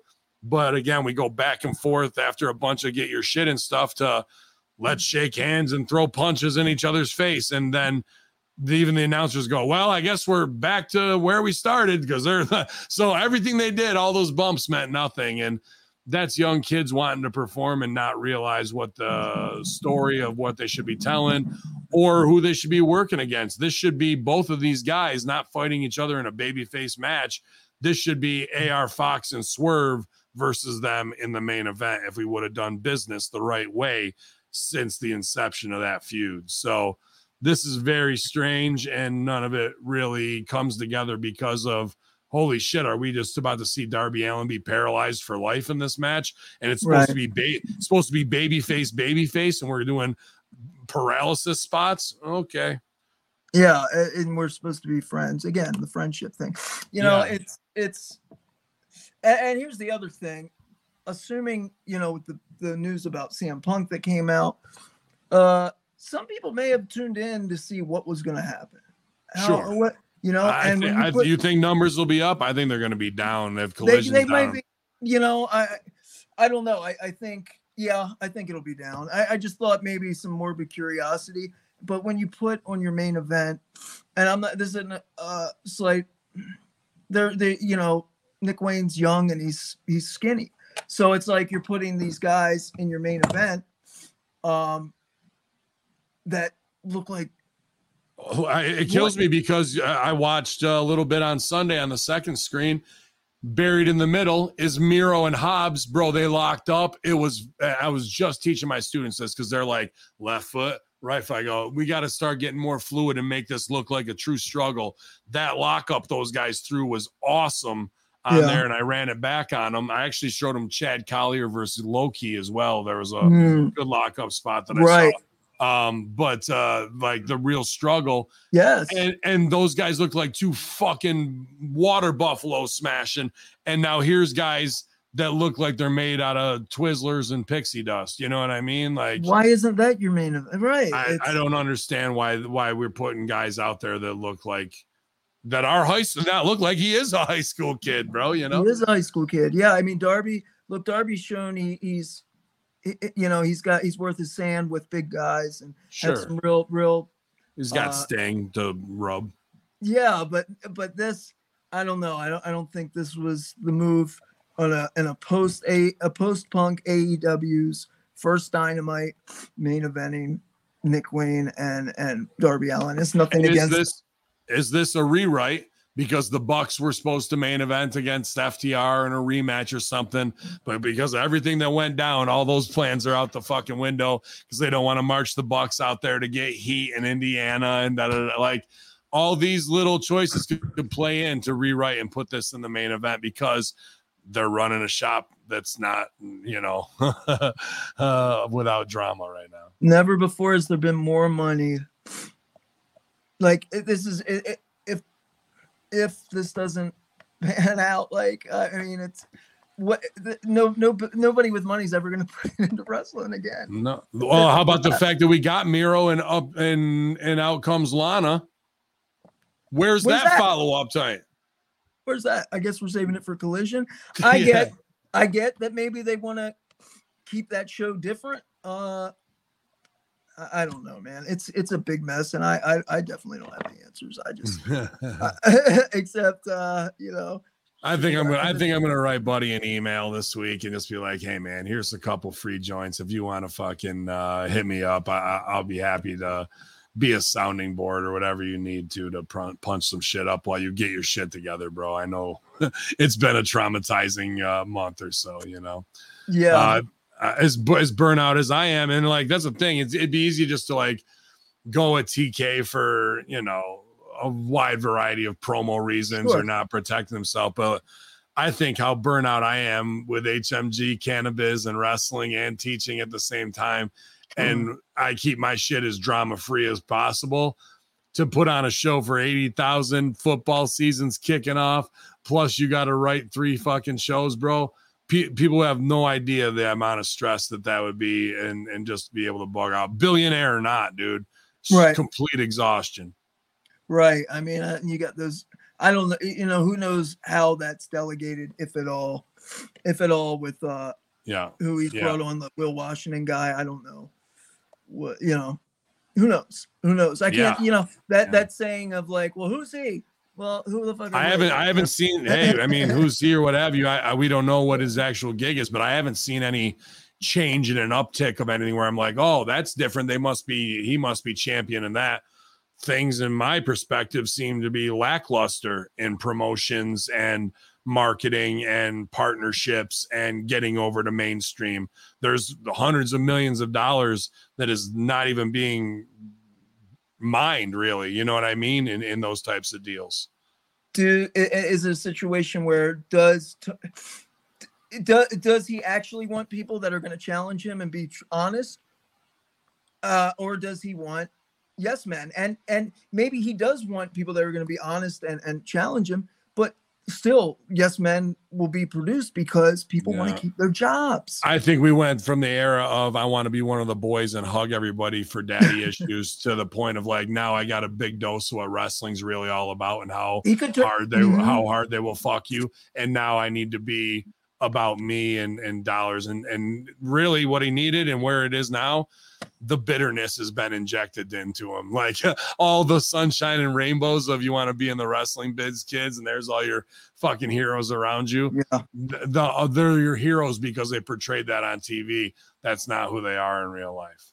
That's what uh, you know. It's funny you say that. I was discussing this with uh with somebody at MCW. The you know if he breaks bad, it's gonna he's gonna become a tyrant, and and maybe and you know again I think the best thing to do is is is to be an owner and step back from all the things where Great. people can politic to you for creative reasons because that's the power of what they have of like if I can get this over with them and we're buddies and we go drink white claws and fucking you know light blunts out back then fucking that's what's I'm going to be over well I can get you all the blunts you fucking want to get, buddy. You go take some time off and get, get your stuff together. You know what I mean? Like, uh, little head. yeah, yeah, Yeah. Because you got to be. I, I'm done. I'm at my wits end with what I got going on. I try and put myself in those shoes from a guy who wasn't trained to do that. Who you know, like, poof, the anxiety levels got to be through the roof, bro. And what's his answer of his generation? Pharmacology.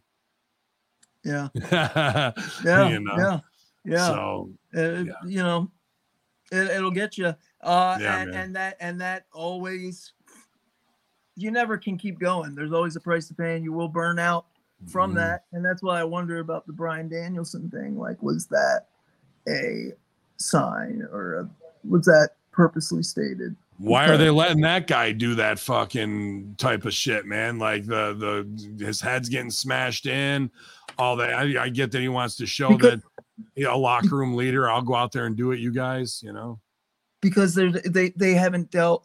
I mean, he had, but like you got to save the talent from themselves sometimes. Sure. I don't. He, he him as a promoter and, and being in the business, he hasn't.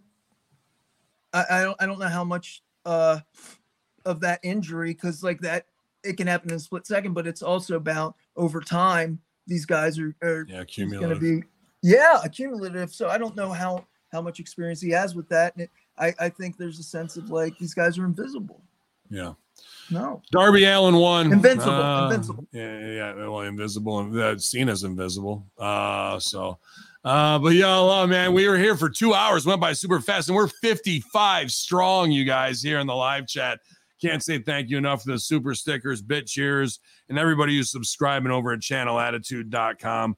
Uh, very cool, you guys, to have uh, all the live watch along crew and, and many more. Hopefully, uh, help to escape your day at work or whatever you got going on. Listen let's talk about wrestling from the inside out, man. And uh, I hope they can get on track. I don't know what's going to happen with Collision. You figure Raw's about to take a major beating with Monday Night Football. Uh, I think everybody is not strategizing to get maximum potential out of the assets and value that they already have with shows and where the time slots are or the crossover. Um, everybody just keeps thinking that they're over inside the bubble and we're leaving hundreds of millions of dollars on the table. Nobody's foraging or getting ready for the long winter, huh? No, but they got 9.3 billion dollars and 7 billion. So what the fuck do they care, right? Like Right.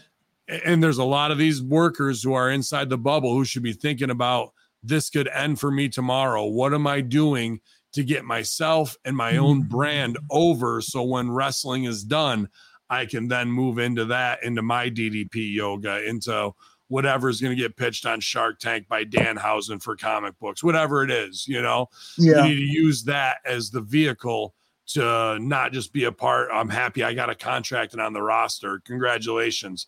There's a lot bigger things at stake that you should be pioneering on your own and then give Tony 10% and make him think it's his idea the whole fucking time. And now you don't got to worry about taking bumps. You're out there, uh, you know, on the red carpet becoming a mainstream personality for Svengoolie or whatever it is, right? So, I think that's uh I think that's the way to go, man. All the smart Yeah. ones have. So Yeah, and I What do you stayed heel like a terrorist. What are you gonna do? But uh y'all, uh, man, it's the terror of the airwaves back here with us, Timmy Baltimore, buddy.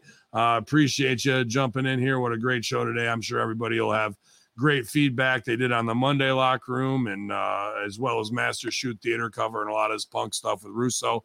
Anything you got going on this week, pal? um so Saturday, September the 16th, MCW uh it's called Bruiser Strong. It's um yearly event. Uh it's basically the the the big um attraction is it's a 11 man kind of gauntlet to uh, honor the 11 times RJ the Bruiser Meyer was Hmm. MCW heavyweight champion. Um, and they all like a gauntlet style match for the heavyweight title. It's pretty pretty cool concept, very different. Um, so we got that coming up in Joppa, Maryland. Um, that is again a week from Saturday, and then um, September 22nd, Friday, MCW Ladies Night 2 at the Fifth Company Brewing. Fifth Company Brewing in um, that is Perryville, Maryland, and uh, Frederick, Maryland. We'll have MCW on Saturday, September the 23rd, I believe. Enzo is going to be there. Um, Nice. yeah, so uh, if you're around, also you can check us out on the Premier Wrestling Network, that new one with Rocky Styles owns. Uh, uh, Josh, Josh uh, Sherlock. Um, yeah, yeah, his dad owned it. awesome. Whoops. well, I've been on Premiere TV too. Uh, big shout out uh, to those guys. Uh, I'll be Yeah, on the they're good guys. 16th as well. On the 16th as well, I'm in Westmoreland in a four corners tag match with my man Blaze Haram, the Sons of Allah, defending our tag team titles against uh, six other infidel morons. So we'll be celebrating 9 11 and bringing that uh, victory home once again. Uh, you know, at uh, Mortal Triple X, Eddie Edwards going to be in the house, uh, Jora Johl from AEW as well. So uh, we'll be beating down anybody who gets in our way. Uh, the 12th, I'll be in Albany at the Cannabis Management Open Meeting, which should be the hottest ticket in town with 450 very pissed off card holders all ready to uh, get their uh, you know mic time in on the entire cannabis management board. So that'll be an interesting day. And the 15th uh, in court in kingston in supreme court there to see what our collective futures hold. So very interesting days and weeks ahead. Uh, but y'all uh, man it was a great time today. Back in the studio with who you know timmy baltimore. Check him out mcw everything they got going on out there you guys as we light the fuse. Y'all. Don't be a stupid bitch.